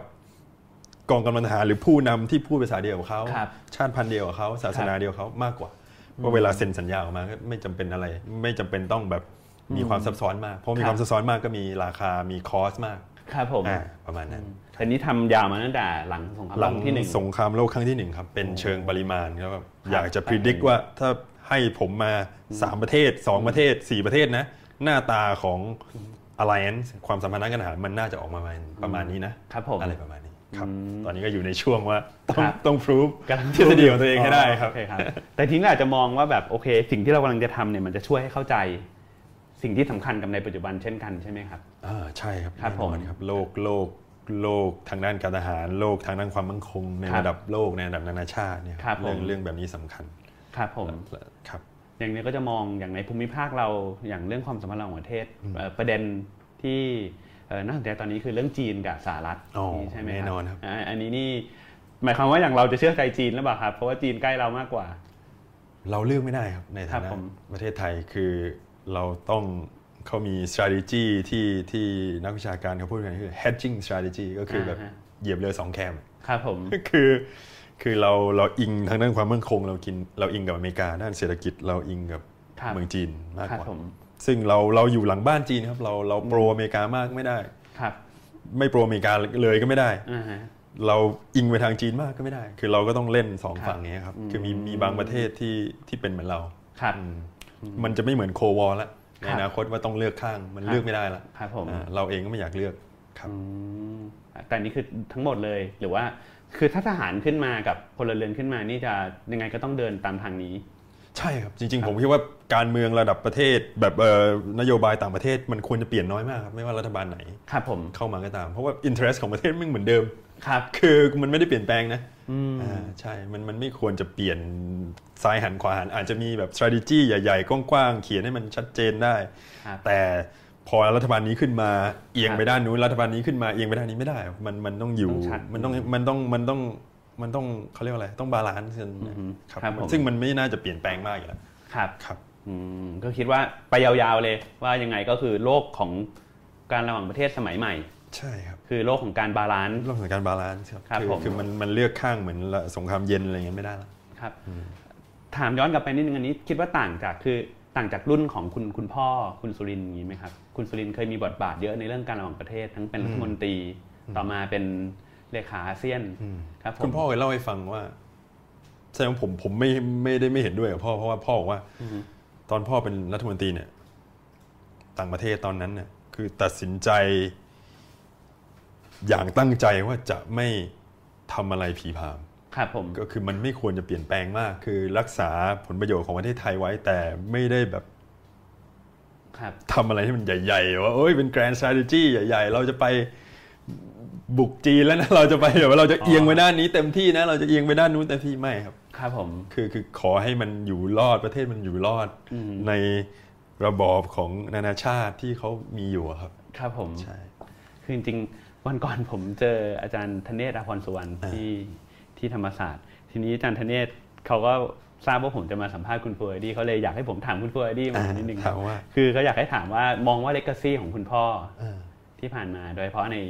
บทบาทของเลขาธิการอาเซียนเนะครับมองว่าสิ่งที่สำคัญที่สุดที่เป็นเลก a ซีของคุณสุรินทร์คืออะไรครับ โอ้เลกาซี่ครับผ ครับ มว่าเรื่องพม่าพ่ เรื่ อ องพม่า ทำมาเยอะ ครับ พ่อ ผม พ่อเคยบอกว่า ในคนภูมิภาคนี้คนที่ช่วยพม่าที่ไม่ใช่คนพม่าเนี่ย ไม่รู้น่าจะเป็นพ่อแล้วที่ที่ทำให้พม่าเยอะที่สุดเนี่ย อืม คือคือมันมีตั้งแต่ตั้งแต่ตอนเป็นรัฐมนตรีแล้วเรื่อง flexible engagement คือแบบ ครับ ตอนนั้นมันมันมีแบบเรื่องผู้ลี้ภัยที่ทะลักเข้ามาในเมืองไทย ครับ จากจากพม่า อืม มันมีคำประเทศไทยเอ่ยในในเอเชียเซาท์อีสเอเชียมีกฎอยู่ว่าห้ามยุ่งเกี่ยวกับการเมืองภายใน ครับ แต่พ่อให้เหตุผลว่าเอาในเมื่อคนของคุณเนี่ยล้นมาฝั่งเราอะ่ะ เรา ครับ จะไม่มีมีสิทธิ์ไปแบบพูดอะไรเกี่ยวกับการเมืองยูเลยเหรอ ครับ อ่าอันนั้นอันนั้นอันนั้นคือ อันนั้นคือมันตั้งแต่อันนั้นตั้งแต่ตั้งแต่ตอนเป็นรัฐมนตรีแล้วแล้วตอนไซโคลนนากิส อ่า ก็เยอะตอนนั้นก็ทำเยอะเอา ครับผม เพราะว่าเพราะว่าเขาไม่ค่อยเชื่อใจ อืม โลกซะเท่าไหร่ แต่ ครับผม แต่เชื่อใจเพื่อนบ้านเชื่อใจประเทศในอาเซียนมากกว่า ครับ ตอนนั้นที่เกิดภัยพิบัติอาเซียนก็เป็นหัวเรือใหญ่ในการเข้าไปในพม่า ครับผม เรื่องโรฮิงญาพ่อก็ทำเยอะ อืม ครับ ครับผม พูดเป็นปากเป็นเสียงให้ ครับ ครับคุยกับคนในรัฐบาล ซึ่งซึ่งยังไม่ค่อยไม่ค่อยออกข่าวเท่าไหร่ อืม ใช่ ครับผมเหมือนคุณ แล้วก็ พ่อก็จะเดินเกมแบบค่อนข้างที่จะไม่ผีผาม ใช่ครับน่าจะเป็นเป็นคนแบบนั้นมากกว่า ครั คือบ ไม่ผีผาม ไม่ไม่ ครับ ไม่ทำอะไรโฉงชางใช่ ครับ ซึ่ง ผม มีคนเตือนผมเยอะมากในวงการการเมืองว่า คนที่ทำอะไรโฉงชาง ในวงการการเมืองไม่รอบคอบนี่จบทุกคน ครับ คือไม่ไม่แก้อะไรไม่ได้ เพราะว่ามันจะโดนแรงต้านทานเยอะมาก อืม คือมันต้องคิดให้รอบคอบคิดให้ ครับ ดี ผมคิดว่าการเมืองระหว่างประเทศก็เหมือนกันสำหครัรับบ ระดับประเทศครับ อืมแต่ก็จะมีคนบอกเหมือนกันว่ามันทำให้อาเซียนดูไม่มีพลัง ในโดย แต่เราไม่เคยมีสงครามอะไรใหญ่ๆเลยนะครับ ครับผม อ่าอาจจะไม่มีพลังจริง แต่เราไม่เคยทะเลาะกันระดับแบบว่า เราเราดูแลตัวเองกันได้นะครับ อืม ซึ่งซึ่งซึ่งมันมีทั้งข้อดีและข้อเสียข้อดีมันก็มีเยอะ ครับผม อ่าเราเราเข้าใจซึ่งกันและกันมากขึ้น ครับ เราอาจจะเขาจะจะโดนกล่าวหาว่าไม่มีฟัน อืม ไม่มี no teeth เนี่ย ครับ แต่แต่เราก็ไม่เคยทะเลาะอะไรกันรุนแรงนี่แบบไป ครับ บุกกันเอาเอาสงครามอะไรเข้ากัน มันก็จะมี ครับ ระบอบคันลองอารมณ์มาเอ่อมามาเจรจาอะไรกันมันเจอกันเยอะมากครับ ครับ รัฐ รัฐมนตรีอาเซียน อืม ประธานเอ่อผู้นำอาเซียนเขาคุยประชุมกันเยอะ ครับ ใช่ครับมันก็เป็นพื้นที่ในการแลกเปลี่ยนในการ อืม เอ่อในการลดความขัดแย้งลงได้เย ครับ อะ ผม ครับ คือเลี่ยงไม่ได้ที่จะถามเรื่องที่เกิดขึ้นในไหนๆก็พี่พูดเรื่องพม่ามาเลี่ยงไม่ได้ที่จะถามเรื่องพม่าในช่วงที่ผ่านมาเหมือนกันว่าพม่าก็กลายเป็นประเทศที่มีปัญหาโดยเฉพาะ เรื่องที่ตอนนี้คือที่ผ่านมาได้ความสนใจก็คือเรื่องการฆ่าล้างเผ่าพันธุ์อย่างนี้ใช่ไหมครับ อ่าใช่ครับ อย่างนี้เถิด ลองสวมสวมหมวกนักระหว่างประเทศนิดนึง อันนี้เราถ้าเกิดเรามองในฐานะนักการระหว่างประเทศนี่เราจะทำยังไงกับปัญหาแบบนี้ดีครับ ถ้าเรามาในรัฐบาลตอนนี้พูดยากฮะ ถ้าเป็นรัฐบาลที่มาจากการเลือกตั้งเนี่ยเราจะ ครับ พูดได้เต็มปากเต็มเสียงมากกว่า ครับ pressure องซานซูจี นี่ตลาดนานาชาติเขาทำอยู่ ครั ซึ่ บ งซึ่งซึ่งก็ต้องทำอย่างนั้นนะครับ คื ครับ อ แล้วเราต้องดูแลประเทศเราให้ดีด้วย ก่อนที่เรา อ่า จะพูดนะพูดพูดพูดไม่ไม่ไงนพูดยาก เต็มปาก ปัญหา ครับ ชนกลุ่มน้อยในประเทศเรา เออ ปัญหาโรฮิงญาในประเทศเราที่ทะลักเข้ามา ครับ อะไรอย่างเงี้ยครับเราเราต้องดูแลเขาให้ดีก่อนก่อน ครั ที่ บ เราจะไปพูดว่าเอ้ยบ้านอยู่ ค่าล้างเผ่าพันธุ์ ครับ เราดูแล ชาวพม่าที่เขามาทำงานเลี้ยงพวกเราได้ไหม ครับ ผมว่าหลาย ๆ คนที่บ้านที่ดูอยู่ อ่า คนที่ช่วยที่บ้านเป็นพม่า อ่า โรงงานส่วนใหญ่เป็นพม่า ครับผม เราดูแลเขาดีหรือเปล่า เรื่องสิทธิมนุษยชนตรงเนี้ยสำคัญ ก่อนคที่รับ เราจะไปบอกองซานซูจีว่า อืมเนี่ย เฮ้ย อ่า คุณ ทำไม่ได้ ทำไม่ได้คุณ อ่า คุณคุณโกหกนะ คุณไม่ยืนหยัดเราเรา ครับ ทำตัวเองให้ดีก่อนดีกว่าครับ ครับผม ครับ นะครับ เดี๋ยวจะกลับมาถามเรื่องกาแฟนะครับแต่ว่า อ่า เรื่องกาแฟขอขอเก็บไว้ เพราะว่าเดี๋ยวจะมีคำถามจากทางผู้ชมนะครับ ได้ จริงมีคำถามอยู่เยอะไหมครับ เยอะพอสมควรโอเค เดี๋ยวผมจะอ่านคำถามนะครับ แล้วก็เดี๋ยวคุณเฟอร์ดี้จะเอ่อลองคิดคำตอบไปในเวลาเดียวกันเอ่อคุณเฟอร์ดี้ตีโจทย์ว่าปมเงื่อน หรือหัวใจของความขัดแย้งทางการเมืองในช่วง 10 กว่าปีที่ผ่านมาเอ่ออันนี้ขัดแย้งกันอย่างไรนะครับ อืม แล้วเราจะก้าวผ่านปมเงื่อนเหล่านั้นอย่างไร อืม อันนี้คำถามแรกปมเงื่อนของความขัดแย้ง ผมเหมือนก็คือเหมือนที่บอกประชาธิปไตยมันมีมันมันเหมือนมันมีสองขา อ่า จริงๆมันมีมากกว่านั้นแหละแต่มันมีสองขา ค ห รั ลั บ ก ครับ ๆ แล้วเหมือนกับเราเกาะกันคนละขา ครับ คือฝ่ายหนึ่งก็ระบอบ แต่พอระบอบนั้นผ่านการเลือกตั้งมาได้คนที่เป็นเผด็จการรัฐสภาเผด็จการในระบอบประชาธิปไตยก็ไม่เหมือนกับแบบไม่ได้เดือดร้อนอะไรยัง ยังโอเคอยู่ อีกฝ่ายหนึ่งต้องการ ครับ substance ครับ ต้องการ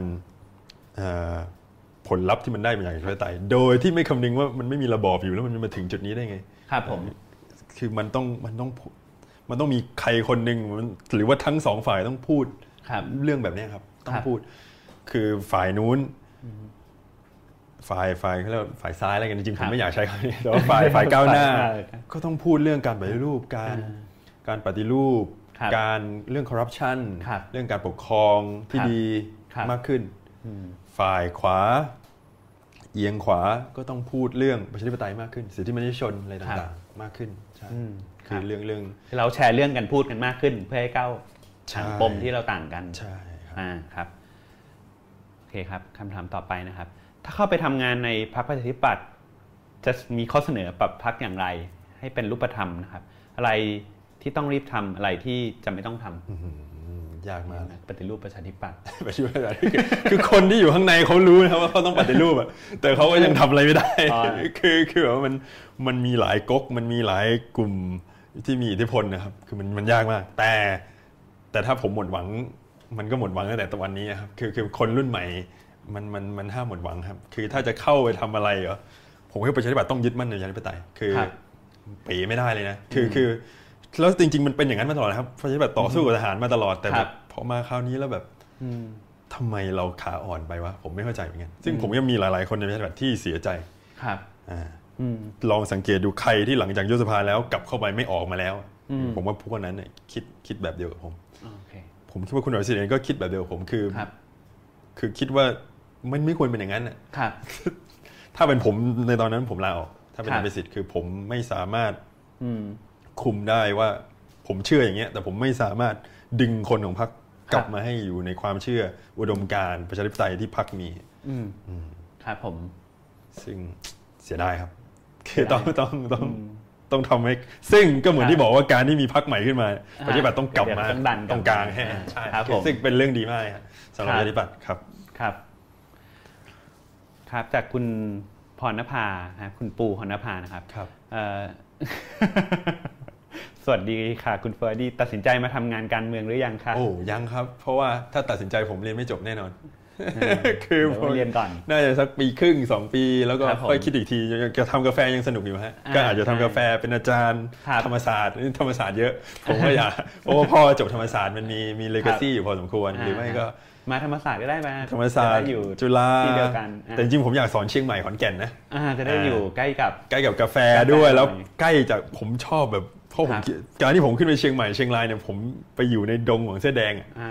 แล้วผมแบบแล้วผมแบบ ครับ แล้วพอไปอยู่แล้วมันแบบเฮ้ยมัน ครับ มันก็ไม่ได้คิดต่างจากเราเลยนะ ครับ คือ อืม คือคือมันทำให้เข้าใจอะไรมากขึ้นเยอะเลยนะ การได้ไปอยู่ตรงนั้นนะครับ ถ้าผมได้สอนเชียงใหม่สอนขอนแก่นเนี่ย อ่า น่าจะมีความสุขพอสมควร ธรรมศาสตร์มีที่ลำปางครับ อ่าลำปางนะได้คครับรับผม ลำปางลำปาง ครับ เราไปลำปาง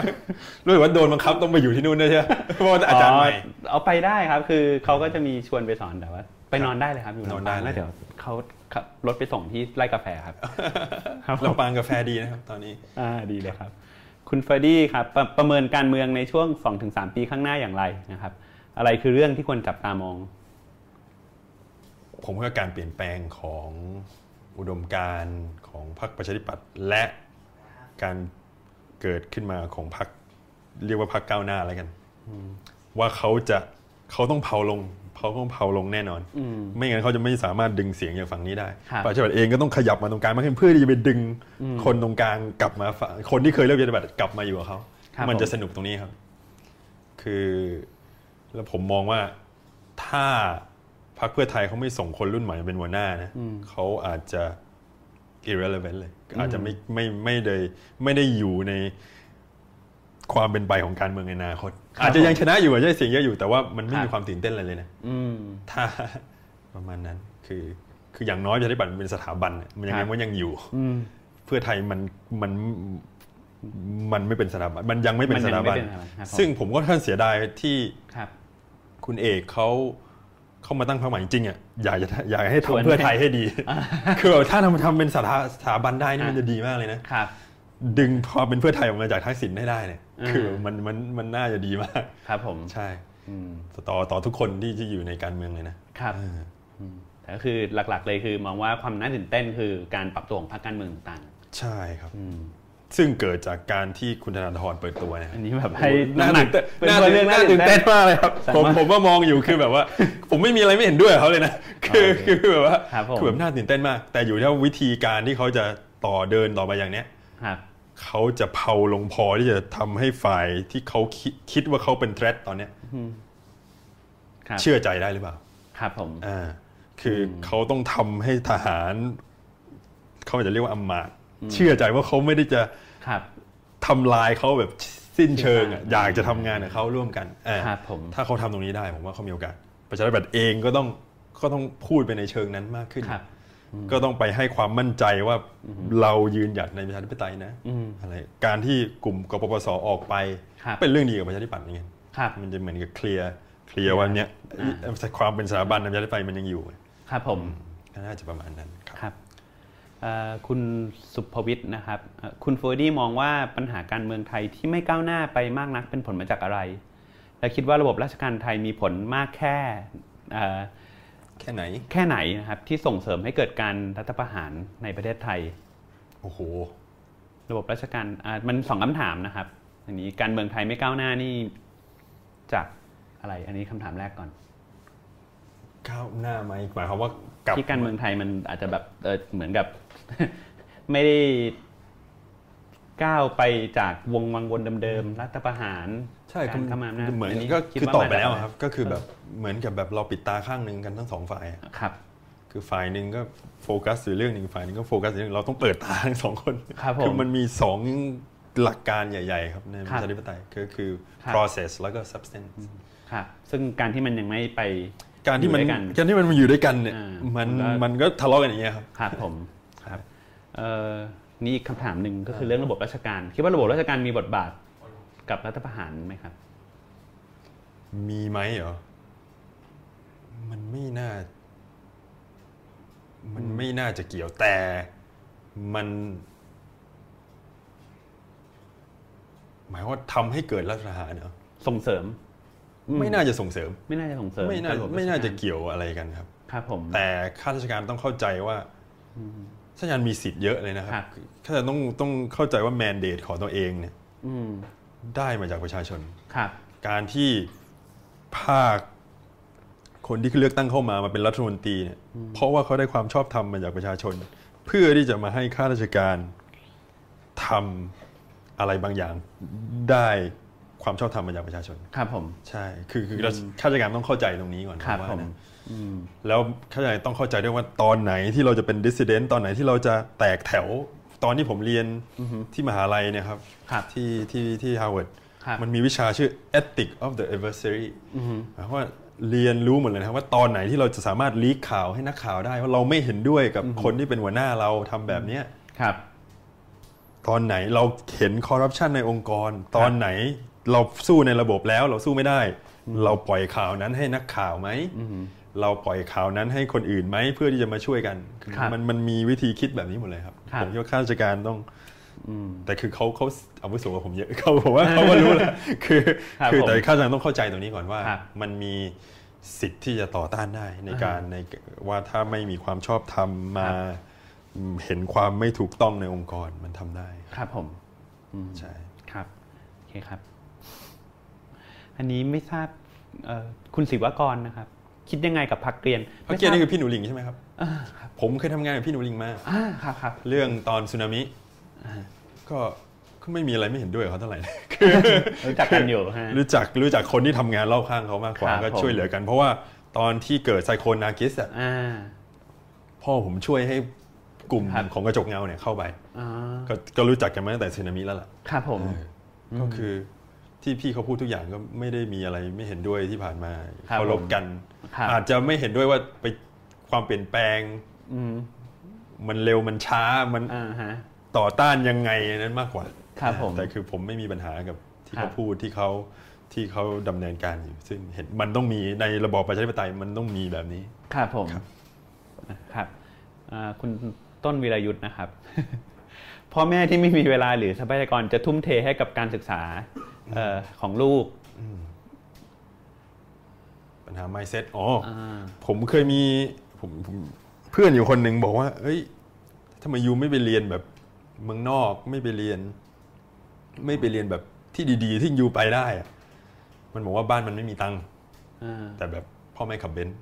า คือ priority ของ priority ของของคนเนี่ยคุณจะพร้อมที่จะทุ่มเทพร้อมที่จะขายที่ดินขายนาขายบ้านขายรถเพื่อส่งลูกเรียนหนังสือหรือเปล่า ครับ เพื่อนผมที่ทำอยู่บนดอยอ่ะ ครับ ทำกาแฟด้วยกันเนี่ยชาว ครับ สวนเนี่ยผมบอกกับเขาตลอดเลยนะครับว่าเงินที่ได้มาทุกอย่างในการขายกาแฟยูควรจะส่งลูกเรียนหนังสือ อย่างน้อยมันจะเปิดโอกาสให้เขา ถ้าเขากลับมาทำกาแฟเหมือนเราไปเรียนออกฟอร์ดกลับมาทำกาแฟอย่างเงี้ย ครับ อันนั้นเป็นเรื่องของเขา แต่ต้องเปิดโอกาสให้เขามีตัวเลือก ครับผม ใช่ อันนี้เท่าที่เท่าที่พบเนี่ยแต่จริงๆอย่างส่วนตัวเท่าที่พบเนี่ยจะพบว่าจริงๆเอ่อพ่อแม่ถ้าเกิดฐานะค่อนข้างไปในเชิงไม่ค่อยดีนักเนี่ย อืม จะยิ่งเห็นว่าการศึกษาเนี่ยมันเป็นทางออกให้กับ จริงปะ ลูก อันนี้เท่าเท่าที่เหมือนกับคุยกับต่างจังหวัดมา แต่มันจะไปถึงหรือเปล่า อ่า คือหมายความว่าหมายความว่า ครับผม เอ ออไม่รู้นะพูดยากเหมือนกัน ครับ เออเห็นด้วยเห็นด้วยบางมันก็มีแบบนั้นเหมือนกันว่า ครับ ว่าว่าคนที่ คนที่พ่อแม่ได้ดีด้วยการศึกษาจะเห็นความสำคัญกับการศึกษาเยอะ ครับผม กว่า ครับ อันเนี้ยอันเนี้ยจริง ครับ เรื่อผงม เรื่อง mindset เนี่ยสำคัญก็คือแบบคุณ ครับ พร้อมหรือเปล่าพูดง่ายๆครับตั้งคำถามคุณพร้อมเนี่ยที่จะทุ่มทุกอย่างเพื่อให้ลูกของคุณได้รับการศึกษาที่ดีที่สุด ที่ดีที่สุดไม่จำเป็นว่าต้องเป็นโรงเรียนที่ดีที่สุดนะต้องต้องแบบครบทุกด้านนะครับ คือแบบว่าต้องต้องอยู่กับคนหลากหลายได้ ต้อง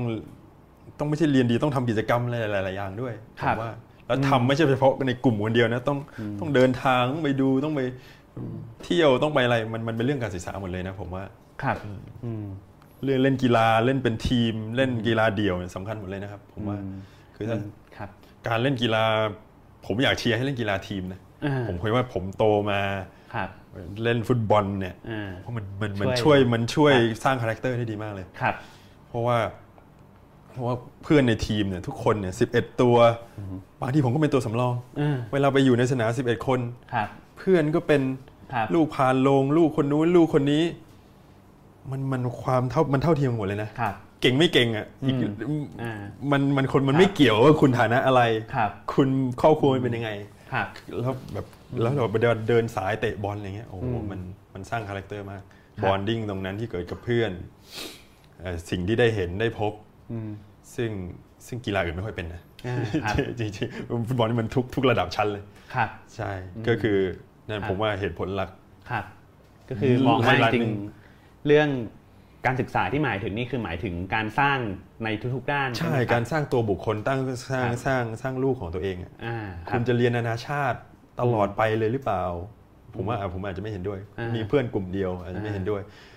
ถ้าคุณส่งลูกเรียนที่ดีที่สุดเรียนนานาชาติ คุณอาจจะต้องมีกิจกรรมอย่างอื่นคให้รับ เขาดึงเขาออกมาจากชน ครับ กลุ่มนั้น เพื่อที่จะให้เห็นทุกอย่าง ผมโชคดี ผมเป็นคนใต้ ครับ ผมกลับบ้านไปผมไม่เจอสังคมอีกแบบหนึ่ง ครับ ผมมาอยู่กรุงเทพผมก็เจอสังคมอีกแบบหนึ่งผมเรียนสาธิตเกษตรมา ผมเรียนนานาชาติร่วมฤดีมา ครับ ก็เจอสังคมอีกแบบหนึ่ง ครับ คือการได้เจออ ม คนหลากหลายสังคมที่หลากหลายเนี่ยผมว่าสำคัญมากจาก ทีนี้ การ กระซิบบอกนิดนึงว่า เมื่อวันที่ได้เจออาจารย์ธเนศพรสุวรรณอาจารย์ธเนศก็เล่าให้ฟังว่าสมัยตอนคุณสุรินทร์เนี่ยยังหนุ่มๆอยู่เนี่ยคุณสุรินทร์ก็ต้องวิ่งวิ่งบรรยาย เพราะว่าอยากให้ส่งลูกไปเรียน เรียน ในที่ดีๆอาจ อ๋อ จะต้องใช้เงินเยอะนิด อ่า นึงครับผมก็อาจจะหมายความว่าจริงๆอาจจะมาจากพื้นฐานครอบครัวด้วยที่ให้ความสำคัญเรื่ ใช่ องการศึกษา คุณ มาก พ่อให้ความสำคัญการศึกษามากเพราะพ่อไปถึงจุดนั้นเนี่ยเหตุผลเดียวเพราะการศึกษาเลย ครับผมอืม ใช่ ครับโอเคครับ คุณยินโทนะครับ มีความเป็นไปได้ไหมครับ ที่จะเป็นร่วมงานกับพรรคคุณธนาธร เป็นไม่ได้ครับ ครับ มัน ผม หมายความว่าผมเข้าไปอยู่ในพักนี่ยอาจจะ อาจจะต้องคิดหนักนิดนึงแต่แต่ถ้าผมผมผมคิดว่าจะเป็นการต่อสู้ที่แบบ ถ้าต้องต่อสู้นะ ครับ ในทางการเมืองจะเป็นการต่อสู้ที่สนุกมาก ครับ คือผมไม่ได้คิดว่าเขาเป็นคนไม่ดี ผมไม่ได้คิดว่าเขาเป็นคนที่ฉลาดน้อยกว่าผม ผมไม่ได้เป็นคนคือคู่ต่อสู้ที่สนุกที่สุดคือคู่ต่อสู้ที่คุณ respect อะ ครับ คือผมอยากต่อสู้แบบนั้น อืม แล้วแบบแค่อาจจะมีวิชั่นในความเปลี่ยนแปลงไม่เหมือนกัน อ่า นะเขาอาจจะอยากจะเปลี่ยนให้เร็วมากกว่าผม invest in tech เทค ครับ เทคโนโลยีผมขอแบบช้าๆ แต่ชัวร์ อ่า ๆอ่าไม่ต้องไม่ต้องผีผามอ่ะอาจอาจจะข้อแตกต่างอยู่แค่ตรงนี้เองแต่ว่า ครับ ผลลัพธ์เนี่ยผมคิดว่าเหมือนกัน ครับ เหมือนกับที่บอกถ้าให้กระดาษมาแผ่นหนึ่งให้ให้เขาวาดให้ผมวาดเนี่ยผมว่าแม่งออกมาเหมือนกันอะ อืมครับผม แต่คือวิธีจะไปถึงตรงนั้นเนี่ย อ่าครับ อาจจะแตกต่างกันบ้าง ก็แสดงว่าอนาคตอาจจะร่วมงานกันก็ได้ อืมครับผมอาจจะได้จับมือกัน เออแต่ว่าแต่ผมมีเลก a ซีบางอย่างกับพักไง ผมอยากจะทำพักให้แม่งดีกว่านี้ ครับผม พ่อก็อยู่มา ครับ คือมันเป็นความสัมพันธ์ทางใจส่วนตัวมากกว่า ว่า ครับ ว่าแบบว่าแบบอยากเชื่อในสถาบัน และอยากจะทำให้สถาบันนี่มันดีกว่านี้ ครับผม คนที่อยู่ในสถาบันตอนนี้เขาจะเปิดโอกาสให้หรือเปล่าก็ไม่รู้เหมือน กันแต่แต่คือทุกคนก็รู้ว่าต้องมีการเปลี่ยนแปลง ครับ แล้วคือถ้าทำประชาธิปัตย์ได้ดีได้ อืม ฝั่งนู้นดี ฝั่งนู้นมีอุดมการณ์ ครับ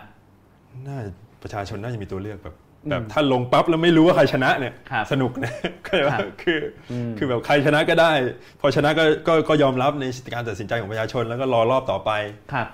อืม เนี่ยครับคือถ้าต้องรอ 10 ปีก็แสดงว่าเขาทำยังทำแย่ไม่พอ ผมก็รอ ครับ ก็ต้องรอต่อไป 10 ปี ถ้าเขาชนะ 20 ปี อืม ก็แสดงว่าแม่งทำดีมากจนชนะ 20 ปี คือต้องอดทนรอ ใช่ครับคือระบอบประชาธิปไตยมันต้องอดทนนะครับคือ ครับ คือ คือจะทนกันไหวหรือเปล่า ถ้าทนไม่ไหวก็ต้องก็ต้องเลิกทำการเมือง ผมคิดว่ามันมันเป็นมีวัฏจักรของมันอยู่ ครับ พรรคที่แพ้ก็ต้องปรับตัว ครับ ครับ คุณประพรศักดิ์นะครับ ปรึกษานะครับ หากจะร่วมเป็นส่วนหนึ่งในการฟื้นฟูสังคมและการเมืองในสายงานสร้างสรรค์นะครับ อยากให้ลองคิดหรือลองเสนอหน่อยครับ เช่น หากเป็นลักษณะแบบโซเชียลอีเวนต์เราจะสามารถร่วมเป็นส่วนหนึ่งได้อย่างไร ผมไม่ค่อยเข้าใจคำถามครับ เอ่อจะหมายถึงว่า ในสายงานแบบจัดกิจกรรมสร้างสรรค์ โอ้ แล้วทีนี้เราเราจะจัดกิจกรรมแบบไหนยังไงดีครับ ผมถามคำคำถามนี้ผมนึกถึงแบบพวกแบงซี่พวกกราฟฟิตี้อาร์ตที่ อ๋ แบ อบ ที่แบบ ฮะ ต่อต้านอะไรเงี้ย ครับผม ผมชอบนะแบบนั้นนะ ครับ คือคือคือมันมีมันมีงานศิลปะเยอะๆผมไปปัตตานีมา ครับ ที่จริง ๆ หลายๆคนควรจะไปดู ชื่อปัตตานีอาร์ตสเปซ ครับ คือมันการปลดปล่อยทางศิลปะทางที่ที่แบบโหเยี่ยมยอดมากคือแบบแล้วมันไม่ต้องใช้ความรุนแรงอ่ะ อืม คือคือถ้าสื่อสารไปทางด้านนั้น อุดมการณ์การเมืองของตัวเองความคิดทางอื่นสื่อสารไปในทางด้านอาร์ตด้าน ด้านวรรณกรรมเนี่ยโอ้โหผมผมชอบนะครับเรื่องแบบนี้ซึ่งทำได้คนที่ครีเอทีฟเขาทำได้อยู่แล้ว ครับผม นะฮะ อืมคือสนใจกิจกรรมในเชิงคล้ายๆกับอ่าอาจจะมีครีเอทีฟทั้งศิลปะนิดนึง ใช่ครับ ศิลปะหรือว่าอาจจะเป็นงานถ้าเป็นการแสดง ใช่ครับแล้วมันลดความรุนแรงได้นะครั ครับ มัลด ผม มันลดโอกาสที่จะเสี่ยงสุ่มเสี่ยงเกิดความรุนแรงได้ ครับผเองแบม บเนี้ยคือ ครั ไป บ ปลดปล่อยทางด้านอื่นซะ อ่าครับ คือ ผม ถ้าไปจำกัดมากก็ไม่ได้ เห็นผมเห็นด้วยไม่เห็นด้วยนี่อีกเรื่องหนึง ครับ แต่คือต้องปล่อยให้เขาคิดเขียนวาดไปเรื่อย ครับผม ครับ อืมครับ อันนี้ในฐานะคนใต้ ๆอืม คุณมองปัญหาความรุนแรงในสามจังหวัดชายแดนภาคใต้อย่างไรนะครับ ทางออกอยู่ตรงไหน มันเป็นเรื่องอัตลักษณ์นะครับผมว่าเรื่องการเปิดพื้นที่ให้เขามีส่วนร่วมให้เขามีสิทธิ์มีเสียงคือมันเดือนมันมันเหมือนกับโดนริดรอนสิทธิ์มานานมากอะคือเป็นเหมือนแบบ second class citizen มานานมากอะ ครับ แล้วโดนโดนโดนตั้งความอะไรยกหวาดหวาดระแวงตลอดเวลา อ่า ซึ่ง อ่า ซึ่งมันมันมี ถามงี้ก่อนดีกว่า มีใครที่ดูผมอยู่เลยที่นั่งอยู่เนี้ยมั่นใจว่าตัวเองเป็นคนไทยร้อยเปอร์เซ็นต์มั้ง คนที่มั่นใจว่าตัวเองเป็นร้อยเปอร์เซ็นต์นี่คือ ผมว่ามันไม่มีเลยนะ คือที่มั่นใจได้นะ ผมเป็นมาเลย์มีเชื้อออย่างอื่นบ้างนิดหน่อย พี่ก็อาจจะมีเชื้อชาจีนเยอะ เยอะครับ เยอะเต็มที่เลยใช่ไหม ครับ100% ใช่ ครับ คือถ้าเรายอมรับว่าในประเทศไทยอ่ะความเป็นไทยมันมีสาชาติพันธุ์ที่หลากหลายมากอ่ะ อ่า มันต้องเริ่มรับจากมันต้องเริ่มจากตรงนี้ก่อน ครับผม คำว่าคนไทยคืออะไร ถ้าคนไทยศาสนาอิสลามได้ไหม อืม คนไทยมีชาติพันธุ์อื่นได้ไหม ครับผม ถ้ามันต้องยอมรับตรงนี้ก่อน ครับ มันเคยมี proposal ออกมาว่าให้ใช้ภาษามาเลย์เป็นภาษาหลักในในสามจังหวัด โดนคนมีอำนาจ ตี ต่อต้าน อ่า ตีกลับไม่ให้ใช้ ครับ เรื่องแบ ผ บ ม เนี้ยครับ มันเป็นเรื่อง ครับ ที่อาจจะดูเหมือนว่าในในฝั่งของผู้นำในฝั่งของรัฐไทยอาจจะไม่เห็นด้วยแต่มันมันจำเป็นไม่งั้นไม่งั้นมันจะเกิดมาเป็นความรุนแรงแบบนี้ตลอด ครับผม แล้วพอเขาแรงมารัฐก็แรงกลับมันก็แรงไปเรื่ ครั อย บ ๆแรงไปมาทำกันไปทำกันมาก็สไปรัลลงไปเรื่อยๆครับ ครับผม ครับ ครับคุณเฟอร์ดี้ศึกษาเรื่องความมั่นคงระหว่างประเทศ แต่อยากทราบว่ามองบทบาทของทหารในการเมืองไทยใน 2-3 ปีข้างหน้ายังไง อืมผมคิดว่าเขาไม่ไปไหนครับ แล้วเราเลยต้องอยู่กับมันให้ได้ ครับ เราจะพุชตรงไหน เราจะพูตรงไหน การทำลายล้างเนี่ยมันไม่ มันไม่มีทางทำลายล้างก็ได้ครับ เพราะว่าเขาถืออาวุธอยู่อย่างนั้น เราไม่มีทางที่จะสั่งสมอาวุธไปสู้เขาได้ ครับ ซึ่ง แล้วเราก็ซูมไม่ได้นะครับว่าเขาเป็นคนไม่ดี ครับ เราต้องให้ความเคารพเขาว่ามันมีเหตุผลที่เขาเข้ามาเนี้ย แล้วเหตุผลหลักๆ ส่วนหนึ่งก็เป็นเพราะเราทะเลาะกัน อืม ถ้าเรายอมรับตรงนี้ได้ว่าเขาก็น่าจะอยู่ตรงนี้ต่อไป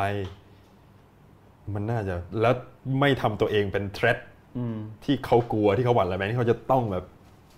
ตัดสิทธิ์อยู่ตลอดเวลาที่เขาจะต้องแบบพยายามทำลายล้างตลอดเวลาผมว่าน่าจะมีโอกาสที่จะมีช่องว่างที่จะคุยกันมากขึ้น มองว่าความความกลัวของทหารนี่คือกลัวอะไรเป็นสำคัญครับ กลัวประเทศชาติเกิดเป็นกลาหนอีกรอบ อ๋อครับ ผมว่านะครับ อืม มากกว่า ครับผม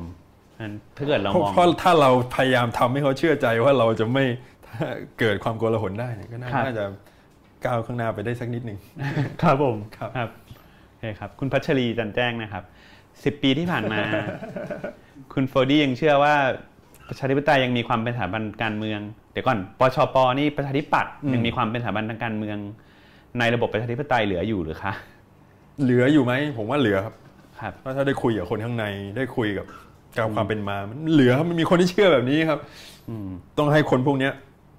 มีโอกาสมากขึ้น ผมแค่คุณบริสิทธิ์ก็เชื่อแบบนี้ ครับ แต่ ต้องให้โอกาสเขาแบบทำเต็มที่อะซึ่งซึ่งมันมีอำนาจมันมีอะไรโดนดึงเขาไว้อยู่เยอะ ผมว่านะ ที่มันก็เป็นสถาบันที่มีหลา ใช่ ย ครับ กลุ่มหลายก้อน ใช่ครับ แล้วสถาบันมันควรจะอยู่ เพราะว่าปัดเมืองนอกเขาก็อยู่กันนะครับ แบบเยอรมันก็มันมีพัก CDU พักอะไรพวกนี้ก็อยู่กันตลอดพักซ้ายพักขวา อังกฤษก็มีนะครับ ครับ ทอรี่กับเลเบอร์ก็ไม่ว่าคนข้างในอะไรจะเปลี่ยนไอ้สองพักนี้มันก็อยู่ อุดมการณ์มันก็ชิฟบ้างไม่ชิฟบ้างเปลี่ยนบ้างเปลี่ยนน้อยอยู่อย่างเงี้ยครับ อเมริกาก็มี GOP กับ Democrat ใช่ไหม ครับ ไม่ว่าทรัมป์จะมาเป็น GOP ก็ยังอยู่คราวต่อไปเปลี่ยนคน GOP ก็เปลี่ยน ใช่ครับ มันมันมันไม่มันไม่น่าจะเกี่ยวกับเรื่องสถาบัน อืม ผมว่า แต่เหมือนกับมันผ่านใครสิทธิ์อะไรบางอย่างเหมือนกันนะ อ่ามันผ่านคริสิสไปแล้ว มันน่าจะมีอะไรที่ดีขึ้นกว่านี้แล้วครับ ครับผม ห ม วั อง ง ว่า ว่า การแยกกบสออก ใช่ อันนี้จะทำให้ประชาธิปัตย์ชัด การแยกกปปสออกไป การที่กลุ่มใหม่ขึ้นมา ครับ มันต้องทำให้ประชาธิปัตย์ออกเข้ามาตรงกลางมากขึ้นอยู่แล้วครับ ครับผม นเป็นวัฏจักรการเมือง ครับ ครับ มองว่าจะมีใครที่จะเป็นตัวคล้ายๆ กับตัวขับเคลื่อนให้ประชาธิปัตย์ไปอย่างจุดที่คาดหวังไว้ มีครับเขาก็คุยกันอยู่ครับในในพักว่าคนรุ่นใหม่มันก็มีครับคนที่อยากเข้ามาทำงาน แต่ ครั จะ บ ให้โอกาสเขามากเขาหรือเปล่าแค่นี้ครับ อ่า เนี่ยข่าวหน้าก็น่าจะเห็นแล้วครับว่ามีมีใครบ้าง ครับผม นะแล้วต้องต้องตั้งคำช่วยกันตั้งคำถามเขาต่อไป ว่าเขาจะ ครับ เขาจะ ผม ต้องทำคเขารับ เขามีหน้าที่ครับคหรั ลาย บ ๆคนมีความผูกพัน ครับฮะฮะอ่าอันนี้เป็นความเห็นนะครับ คุณกรณิตเอ่อกรณิตอยากเห็นพักกาแฟใหม่นะครับ โอ้โห เดี๋ยวจะชวนคุยเรื่องกาแฟต่อจากนี้พอดีนะครับ ก็จะมีคุณแคทเนี่ยนะครับ ชื่นชมคุณสุรินทร์นะครับ รอดูคุณ โอ้โหเวทีโล เว ก อร์ดี้ในเวทีโลก ขอขอไปเรียนให้จบก่อนครับ คุณมาโนดนะครับ เสียงบุคลิกท่าทางเหมือนคุณพ่อมาก ขอบคุณครับ ไม่รู้ว่าจะขอบคุณหรือว่า โอเค ๆ ครับผมคุณเทียนนะครับ คุณฟูดี้เป็นคนมั่นใจในระบอบนะครับ อยากถามว่าในระบอบที่คอสชเป็นผู้วางไว้ มันเป็นไปได้หรือไม่ที่ประเทศจะเดินทางไปสู่การปฏิรูป อันนี้คำถามพิเศษพี่ชายผมถามมา รู้สึกว่าคนกันเองกันเยอะนะครับ อ่าพี่พี่ชายถามว่าเนี่ยครับมั่นใจในระบอบ แต่ว่าแล้ว ผม มัน ผมไม่มั่นใจครับ แต่ผมคิดว่า เราปฏิเสธไม่ได้ว่ามันมีอยู่ อืม คือเราต้องเราต้องพุชช่วยช่วยพุชกันมันไปเรื่อยๆครับแต่คืออแต่คือความว่ามั่นใจว่ามันจะเปลี่ยนแปลงไหมไม่ครับ ผมคิดว่ามันน่าจะเกิดเหตุการณ์อะไรสักอย่างหลังจากนี้ ถ้าถ้าคอสชยังบีบพวกเรา ครับ กันแน่นเกินไปครับ ครับผม คือถ้าไม่ไม่เปิดช่องว่างให้มีการเปลี่ยนแปลงบ้าง การ ครับ ปฏิรูปที่จะเกิดขึ้นได้หลังจากนี้ อืม ถ้าหลังจากที่คอสชไม่อยู่แล้วอะคือมันต้องมีช่องว่างตรงนั้นบ้าง ครับ ตรีเขาตีเป็นโครงไว้คร่าวๆได้ แต่คือถ้ามันไทยมากถ้ามันบีบทุกอย่างไม่สามารถทำอะไรได้อย่างเงี้ยมันต้องระเบิด คือแต่ทางคุณฟูดี้เองก็ไม่ได้อยากคิดว่าอยากให้เกิดเกิดความโกลาหล ผมเป็นค วุ่ น นวาย กลัวความโกลาหล อ่า ใช่ ผมคิดว่าการสูญเสียเลือดเนื้อ ครับ โอ้โหในในทางการเมืองนี่มันมันไม่คุ้มค่า คือแบบเอาเอาเวลาไปเรียนอยู่กับ งั้น ลู ช่ ก วย กับพ่อแม่ ดีกว่า ช่วยวางหมากหน่อย ว่าสมมุติว่าเป็นกุนซือเนี่ยมองเราไม่อยากไปสาย กุนซือให้ใครครับ เอากุนซือให้คนที่มีความหวังแบบเดียวกันเนี่ย ครับ อ่าความหวังในการที่จะปฏิรูปให้ประเทศเป็นประชาธิปไตย อ่า ใช่ไหมครับ แต่เรามีเงื่อนคอสชอยู่เหมือนกันคือเงื่อนที่เขาวางไว้ที่อ่ามันก็จะมีลักษณะประชาธิปไตยที่ยังไม่สมบูรณ์นัก อืม เราจะเราจะแก้เงื่อนตรงนั้นให้ไปสู่จุดหมายของเรายังไงดีครับ ต้องทำให้เขาเชื่อใจว่าเราเราหวังดีกับประเทศอะ ครับผม แล้วเราเอาความคิดของเขาเข้ามาช่วยตัดสินใจด้วย ครับผม คือการที่มั่นใจเกินไปว่าความคิดของเราถูกต้องเสมออ อืม ไม่พร้อมการเปลี่ยนแปลง ครับ ไม่พร้อมที่จะถ้าได้อินโฟเมชันใหม่มา ไม่พร้อคมรับ การเปลี่ยนแปลง ไม่เอาเขาเข้ามาร่วม มองเขาว่าเป็นเทรดที่ต้องทำลายล้างออกไปจาก ครับ จากเกมเนี่ย ผมว่ามันไม่จบง่าย ครับ ๆมันก็จะต่อสู้กันไป ต่อสู้กันมาทะเลาะกันไปเรื่อยๆโกลาหลเรื่อยๆมันต้องมันต้องถอยคนละก้าวแล้วก็มาฟังกันมากขึ้นไหม อืม ทีนี้เหมือนกับถ้าเกิดพูดเรื่องความให้เขาเชื่อใจนี่ เราต้องการให้ใครที่พอจะพูดกับเขาให้เขาเชื่อใจอย่างนี้ลองเข้ามา อืม เอ่อ ผมคิดว่ามันก็ต้องเป็นมันต้องเป็นคนที่กลางเอียงขวา อ่า แบบพวกใครพวกคิดคล้ายๆ ผมอย่างเงี้ย อ่า ผมว่าน่าจะ อ่า น่าจะพวกมันมีครับคนกลุ่มก็เนี่ยนะค ครั รั บบ นั่งๆกันอยู่แถวนี้ทำงานอยู่ใน ครับ สำนักข่าวสองสามสำนักเนี่ยครับก็ ครับ ต้องเป็นคนพวกนี้ครับ ครับผม พวกที่ที่คุยกับใครแล้วมีความน่าเชื่อถือพอที่เขาไม่กลัวที่จะคุยด้วย พวกนี้ก็ต้องเป็นกระบอกเสียงให้กับพวก ครับ ที่เขาเรียกว่าเป็นฝ่ายประชาธิปไตยอีก ครับ อืม ทำเรื่องทำเรื่องทหารมานี่เอ่อมองว่าแล้วทหารเองเนี่ยคือเมื่อกี้เราพูดในฝ่าย ถ้าทหาร เราไป อ่า ไปสู่เขาแล้วฝ่ายเขาอย่างเงี้ยนะค ต้อง บ ปรับอะไรบ้างใช่ไหมครับ ครับครับ เขาต้องยอมรับก่อนว่า พลเรือนต้องปกครองทหาร ครับผม civilian control of government นี่สำคัญมาก ครับ คือเขาเป็นทหารของประชาชน ครับ เขาต้องยอมรับตรงนี้ให้ได้ว่ะ ครับ ไม่ใช่ว่าเขาเป็นทหารของทหาร ครับ คือแบบอยู่ในองค์กรเป็นรัฐซ้อนรัฐอีกทีหนึงอะ ครับผม ไม่ได้ คือเขาต้องยอมรับให้ได้ก่อนว่า ว่าการคำว่าเป็นประชาธิปไตยที่เลือกตั้งมา แสดงว่าประชาชนให้ความชอบธรรมของคนคนนี้มาปกครองทหาร ครับผม เขาต้องยอมรับตรงนี้ให้ได้ ว่าเขาเป็นทหารของประชาชนทุกคน ไม่ใช่ของประชาชนกลุ่มหนึ่ ครังบ า อันนี้ ถ้า เรื่ เขา องใหญ่นะ เขาต้องยอมรับตรงนี้ให้ได้ ดูแบบว่า ถ้าถ้าเขาเปลี่ยนไม่ได้เนี่ย ครั ก็ บ ก็ก็ทะเลาะกันเป็นอย่างเงี้ยครับ โอเคครับ ครับผมคุณเอ่อ พัชราพรนะครับพนมวัน คุณเฟอร์ดี้ในฐานะคนรุ่นใหม่ คิดอย่างไรกับบทบาทของผู้หญิงในการเมืองและประชาธิปไตย โอ้โหนโยบายผู้หญิงนี่ผมว่าสำคัญมาก ครับ ไม่ค่ผอย ม มีใครให้ความสำคัญเลย ครับ นโยบาย LGBTQ อะผู้หญิงอะ ครับ ผู้หญิงนี่คือ 50%ของประเทศอ่ะ ครับ แล้วคือแบบว่าไม่ค่อยมีใครให้ความสนใจแล้วไม่มีนักการเมืองผู้หญิงคนไหนที่ที่ดูโดดเด่นเลยนะครับมันมัน ครับ ควรจะมันควรจะมีมากกว่านี้ อืม บางเมืองนอกนี่คือมีโควต้าด้วยซ้ำแบบต้องมีเท่านี้ อ่าฮะ มากกว่าที่เป็นอยู่อะไรเงี้ยครับ อืม คือ เมืองไทยนี่ถือว่ายังสอบตกอยู่ในเรื่องนี้เหมือนกัน ผมก็ไม่แย่ครับเมืองไทย ครับ โดยเฉพาะพูดถึงการเมืองหรือ private sector นี่ผมว่าดีมากนะ private sector เออ ดี private sector นี่ดีมากคือแบบว่า แต่มันก็ยังมีการเอิ่ม นะฮะ มันต้องมีมีช่องว่างในการปรับปรุงอยู่แล้วแหละ ครับ แต่การเมืองนี่ไม่ไม่ค่อยเห็นนะที่เราคุย อืม คุยกันอยู่ ที่เป็นผู้หญิง การเมือง อ่า อย่างประชาธิปัตย์นี่ มันก็จะถ้าเป็นการเมืองที่เป็นผู้หญิงก็จะเป็นแบบ อืม ก็จะเป็นแบบเนี่ย ครับ น้องหรือว่าแฟนภรรยาของคนที่ อ่า โดนแบนไปอะไรเงี้ยมันก็ยังเป็นอย่า งนี้อยู่ ครับผมครับ ใช่ เราเรามีทางที่จะผลักตรงนี้ให้มันดีขึ้นยังไงได้บ้างครับ โอ้โหก็ต้องเป็นผู้ชายที่เปิดโอกาสปะใช่เราเพื่อนๆที่เป็นผู้หญิงของเราก็ต้องชวนเขา มา ครับผมครับ ใช่ โอเคครับคุณยุทธกิจเฉลิมไทยนะครับ หากเรื่องสมัครเป็นผู้แทนนะครับ อยากจะเริ่มจากท้องถิ่นหรือในระดับชาติก่อนครับ เพราะอะไรครับ นี่ชวนจะชวนเล่นการ เอ เมือง อ กัน คนอยากจะชวนขอไปเรียนก่อนแล้วกัน ครับ นี่แบบที่ถามมานี่คนรู้จักผมเยอะมากเลยนะ อ๋อ คือแบบผมรู้จักเขาที่เขา โอเค ถาม ครับครับผม อ่า โอ้ยอย่าเพิ่ง อ่าเดี๋ยวอันเมื่อกี้นี้ ครับ เอ่อเริ่มท้องถิ่นหรือระดับชาติครับ อ่าถ้าจะเล่นใช่ไหมครับ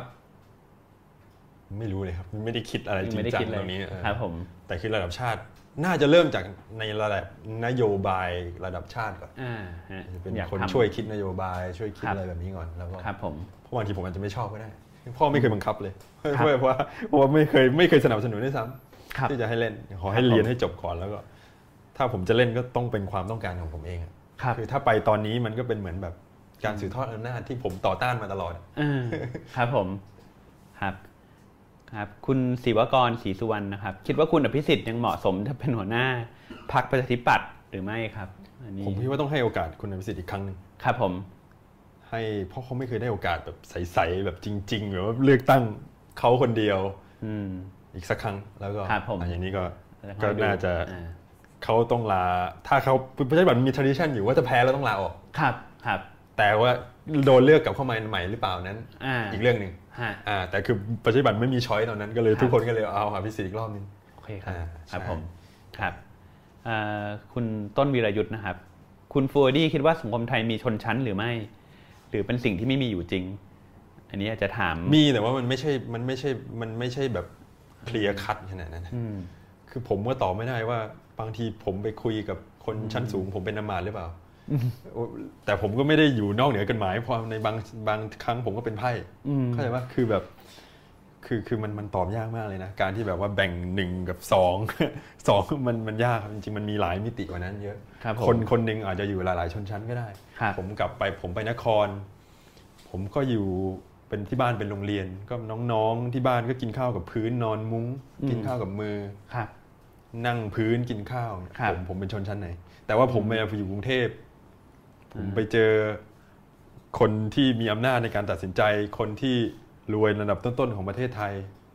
อ่าในในในในตอนนั้นผมคงเป็นชนคน อ่า ชนชั้นสูง ครับผม ผมไปอยู่เมืองนอก ครับ ผมทอดไข่ อืม บางทีก็ทอดไข่ไหม ครับ ผมไม่มีใครทำกับข้าวให้อันนั้น ผมเป็นชนชั้นชั้นปกติชั้น middle class ครับผม ผมเข้าประชุมกับรัฐมนตรีกลาโหม อ่า ข ของอดีตรัฐมนตรีกลาโหมอดีตผู้นำเนโตอย่างเงี้ย ครับ ตอนนั้ ผ น ม ผมเป็นชนชั้นสูง ครับ คือมันมันมันมีมนุษย์คนเรามันมีหลายมิติกว่านั้นเยอะเลยครับ ชนระดับชนชั้น ครับผม ซึ่ง ซึ่งซึ่งมันมันพูดยากมากครับ ที่จะมีอยู่แค่ ครับ สองอย่างเนี่ย ครับผม เพื่อนผมบนดอยเขาเขาเขาอยู่บนดอยเขาอาจจะคนถ้ามองจากข้างล่างอ้าวเขาอาจจะเป็นคนที่อยู่ชั้นล่าง ครับ แต่เขามีโอกาสไปดูงานที่ญี่ปุ่นเขามีโอกาสไปดูงานที่ประเทศอื่น ได้สนับสนุนไปเขาส่งลูกไปเรียนในเมืองเชียงใหม่เชียงรายไปส่งลูกไปเรียนมอชอเขาก็มีความเป็นชนชั้นสูงอยู่ในนั้นเหมือนกัน ครับ อ ผม มันมันมนุษย์เราผมว่ามันไม่ได้แบบต่ำล่างสูงบนอย่างนี้ยหรอก ครับผม มันมันมีไดินามิกเยอะ ครับ อืม ครับ อ่า หมดคำถาม ครับผม ทีนี้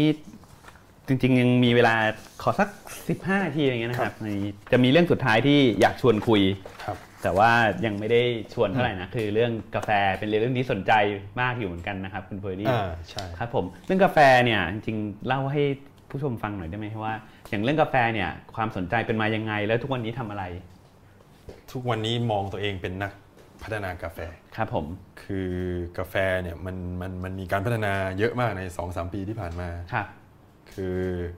แต่ส่วนใหญ่ร้านกรุงเทพร้านกาแฟก็อยู่ในกรุงเทพเชียงใหม่จะเยอะ ครับ ก็เป็นกาแฟที่พิเศษขึ้น มีความพิถีพิถันในการผลิตมากขึ้น เอาใจใส่มากขึ้น ครับ และการที่จะทำกาแฟให้ไปถึงระดับนั้นได้ มันต้องใช้ความสามารถพอสมควร อืมครับ แล้วต้องใช้ความรู้พอสมควร ผมก็มีหน้าที่เหมือนเอาทฤษฎีไปไปแลกเปลี่ยนความรู้กับชาวสวนกับเพื่อน ครับ ซึ่งซึ่งซึ่งส่วนใหญ่เป็นคนที่ sophisticate พอสมควรเลย ครับ คือมีตั้งแต่เป็นนักบัญชีเป็นเอนจิเนียร์เป็นวิศวกรเลิกงานมาเพื่อมาทำกาแฟอะไรเงี้ยก็ก็ช่วยเหลือกันมาช่วยช่วยให้ความรู้เขาเขาให้ความรู้ผมหน้างานว่าเฮ้ยสิ่งที่ที่พูดมันทำไม่ได้นะ แบบนี้แบบนี้อะไรเงี้ย ครับ เพราะ ผม การแปรรูปกาแฟนี่มันมีรายละเอียด เยอะ ครับ มากว่าจะหมักกี่วันจะจะแบบขัดอะไรเยอะขนาดไหนจะเก็บวันไหนจะเก็บยังไงเนี่ยโอ้โหคมัรับนทำให้รสชาติแตกต่างหมดเลยนะครับ อ่าครับผม คือตอนนี้ก็คือเหมือนกับพยายามผลักกาแฟไทย ให้มันมีช่องทางไปใน ระดับ ช่องทาง โลกใช่ ไปในระดับโลกระดับโลกที่ว่าถึงนี่ระดับโลกประมาณขนาด โอ้โหระดับโลกนี่คือระดับแบบโรงครัวที่ได้แชมป์โลก อ๋อ ซึ่งซึ่งไปมีไปแล้วนะครับ คื ค อ รับ คือ ผม มีไปบ้างแล้ว แต่ว่ามันต้องไปกันหลายๆ ดอยไปกันหลาย ๆ คนไปได้ง่าย ครับ ๆ ไปได้เรื่อย ครับ สร้างความ เป็น ภูมิ แบบ ใจ ตลาด ให้กับ เป็นพรีเมียมเหมือนกันนะครับ ๆอ่าแบบซูเปอร์พรีเมียมเลยครับ คน คืออันนี้แบบแบบ ครับ ซูเปอร์สเปเชียลตี้อะครับ คนฟังอาจจะยังไม่ค่อยเข้าใจนิดนึงอย่าง อ่า พูดถึงตลาดกาแฟ อืม อย่างทุกวันนี้กาแฟไทยเนี่ยมันไปอยู่จุดไหนบ้างในในตลาดโลก โอ้ที่ผมทำคนเดียวนะครับ มีอยู่ 13 ประเทศ อ่า แต่ว่าก็ไปเล็ก ๆ ที่นู่นที่นี่ที่นี่ ครับ บ้าง อัน อะ นี้ ไร คือพรีเมีเงี้ยครับยม แล้วพวกที่ปลูก เขาเรียกว่าสเปเชียลตี้คอฟฟี่ครับ สเปเชียลตี้ฮะ อ่า แล้วแล้วพวกที่ปลูกกันอยู่เราไม่ได้ไปพวกนั้นนี่มีเยอะไหมครับ เยอะครับ ครั ก็ บ คือ ผม ก็คือเอ่อพี่เอิ่มความพิถีพิถันในการแปรรูป อ่า อาจจะทำได้ไม่ดีเท่า ครับผม อะไรเงี้ยครับ จริงเคยเคยไปอยู่ไร่กาแฟเหมือนกัน อ่า ก็จะบอกว่าเขาจะลูกค้าเขาจะเป็นเนสกาแฟอย่างเงี้ย อ๋ออันอันั้น ใช่ อันนั้นนี่เยอะไหมครับ ส่วนใหญ่เป็นแบบนั้นหรือเปล่า ส่วนใหญ่ยังเป็นแบบนั้นอยู่ แต่ว่าใน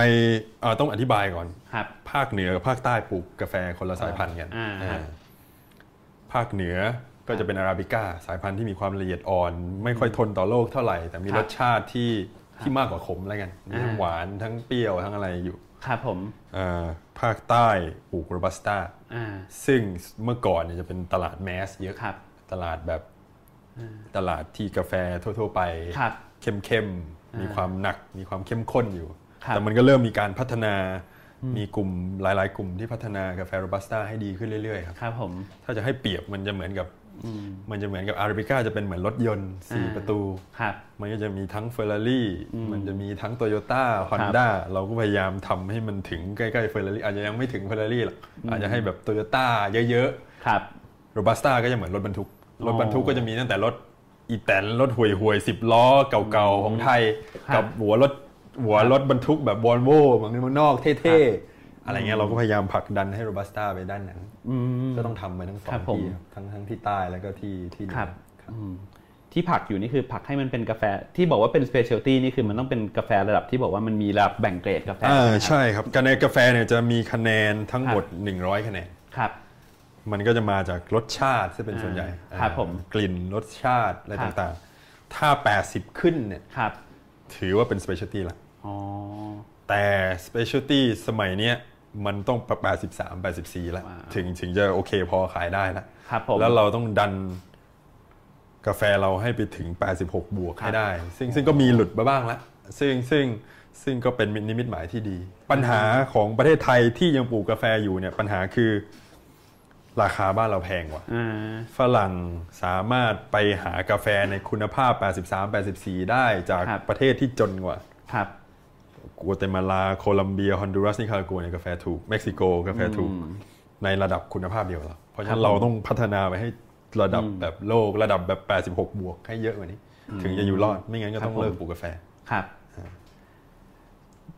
เดี๋ยวถามจากคนมุมคนอาจจะไม่ได้เชี่ยวชาญมากนิดนึง อย่างถ้าเกิดผมไปกิน Starbucks เม็ดกาแฟ อ่า ไทยที่ขายใน Starbucks นี่คือระดับประมาณคะแนนเท่าไหร่ครับ เมสกาแฟไทยผมคิดว่า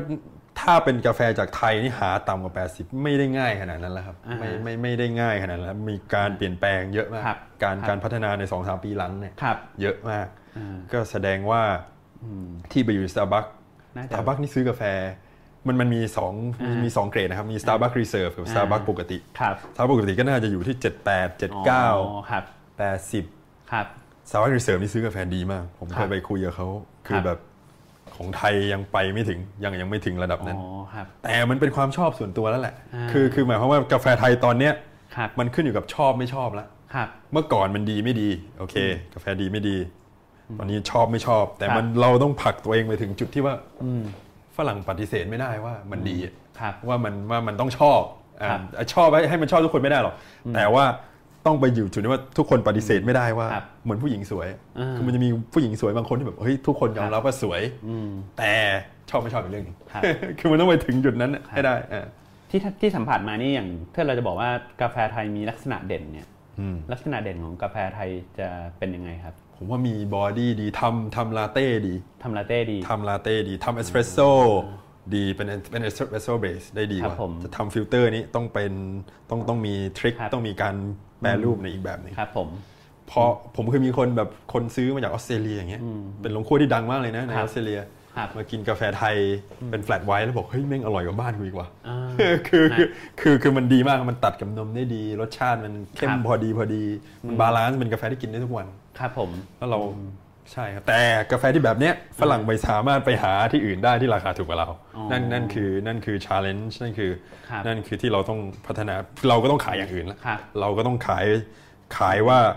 บ้านเราเป็นประเทศที่เกือบพัฒนาแล้วนะ ครับ ที่แบบถ้าคุณซื้อราคาเนี้ยชาวสวนแม่งไม่ได้จนขนาดนั้น อืมอืม มันมีมันสามารถส่งลูกไปเรียนหนังสือได้ อ่ามั มันได้ชาวสวนที่เด็กมากกลับมา ครับครับ คือคือเป็นเป็นฟิโนเมนอนที่ค่อนข้างแตกต่างออกไปเลยนะครับ อส่วนใหญ่ในโลกกาแฟเนี่ยปัญหาที่เขาเจอคือ ชาวสวนจะแก่แล้วจะรีทายจะไม่มีกาแฟกินแล้ว เพราะว่าเขาเลิกปลูกกัน ครับ แต่บ้านเรานี่คือแบบเยาวชนที่เป็นลูกหลานของชาวสวนกาแฟเมื่อก่อนเนี่ยกลับขึ้นดอยปลูกกาแฟทั้งๆที่มีโอกาสทำงานในเมือง อืมครับผม เมื่อวานซืนเมื่อวานซืนมีลูกค้ามา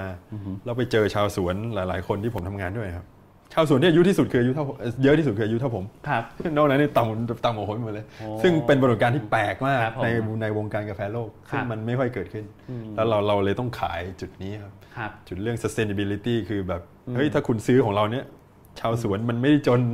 มันมีโอกาสที่จะพัฒนาส่งลูกไปเรียนหนังสือต่อได้ ครับ ถ้าคุณซื้อคุณได้เยาวชนกลับมาทำกาแฟต่อนะ อันเนี้ยก็ต้องขายเรื่องราวแบบนี้คไปมา รั ก บผมคือขายเรื่อง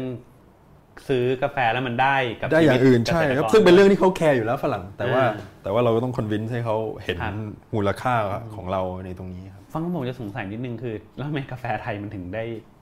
แพงนะครับ ถ้าเกิดพูดใน เพราะว่าถ้าไปดูประเทศที่ปลูกกาแฟนี่เป็นประเทศที่จนมากหมดเลยครับเอธิโอเปียอูกันดา อ่า นิคารากัว ครับ เคนยา อืม คือแบบประเทศที่แบบจนเป็นอันดับต้นๆของโลกเลยนะครับ ครับ แล้วเราไม่ได้จนขนาดนั้นน่ะ อ๋อ แล้วเราปลูกกาแฟแสดงว่า ครับ เราต้องต้องมีอะไรดีสักอย่าง ต้องต้องต้องเราต้องขายตรงเนี้ย ครับ อ่า ครับ ใช่ไม่งั้นไม่งั้นก็ต้อ ครั ง บ เลิกปลูกกาแฟแล้วถ้า ครับ ถ้าถ้าแล้วกาแฟลาวทะลักเข้ามาทุกวันเนี่ย อ่ โอกาสเดียวของกาแฟที่จะอยู่รอดคือต้องต้องดันบางตัว ครับ ส่วนหนึ่งไปต่างประเทศบ้าง ให้มีตลาดเมืองนอกบ้าง อย่าอย่าอย่าอยู่อย่าอยู่ให้ประเทศไทยอย่างเดียว ครับ แต่อย่างนี้มันจะ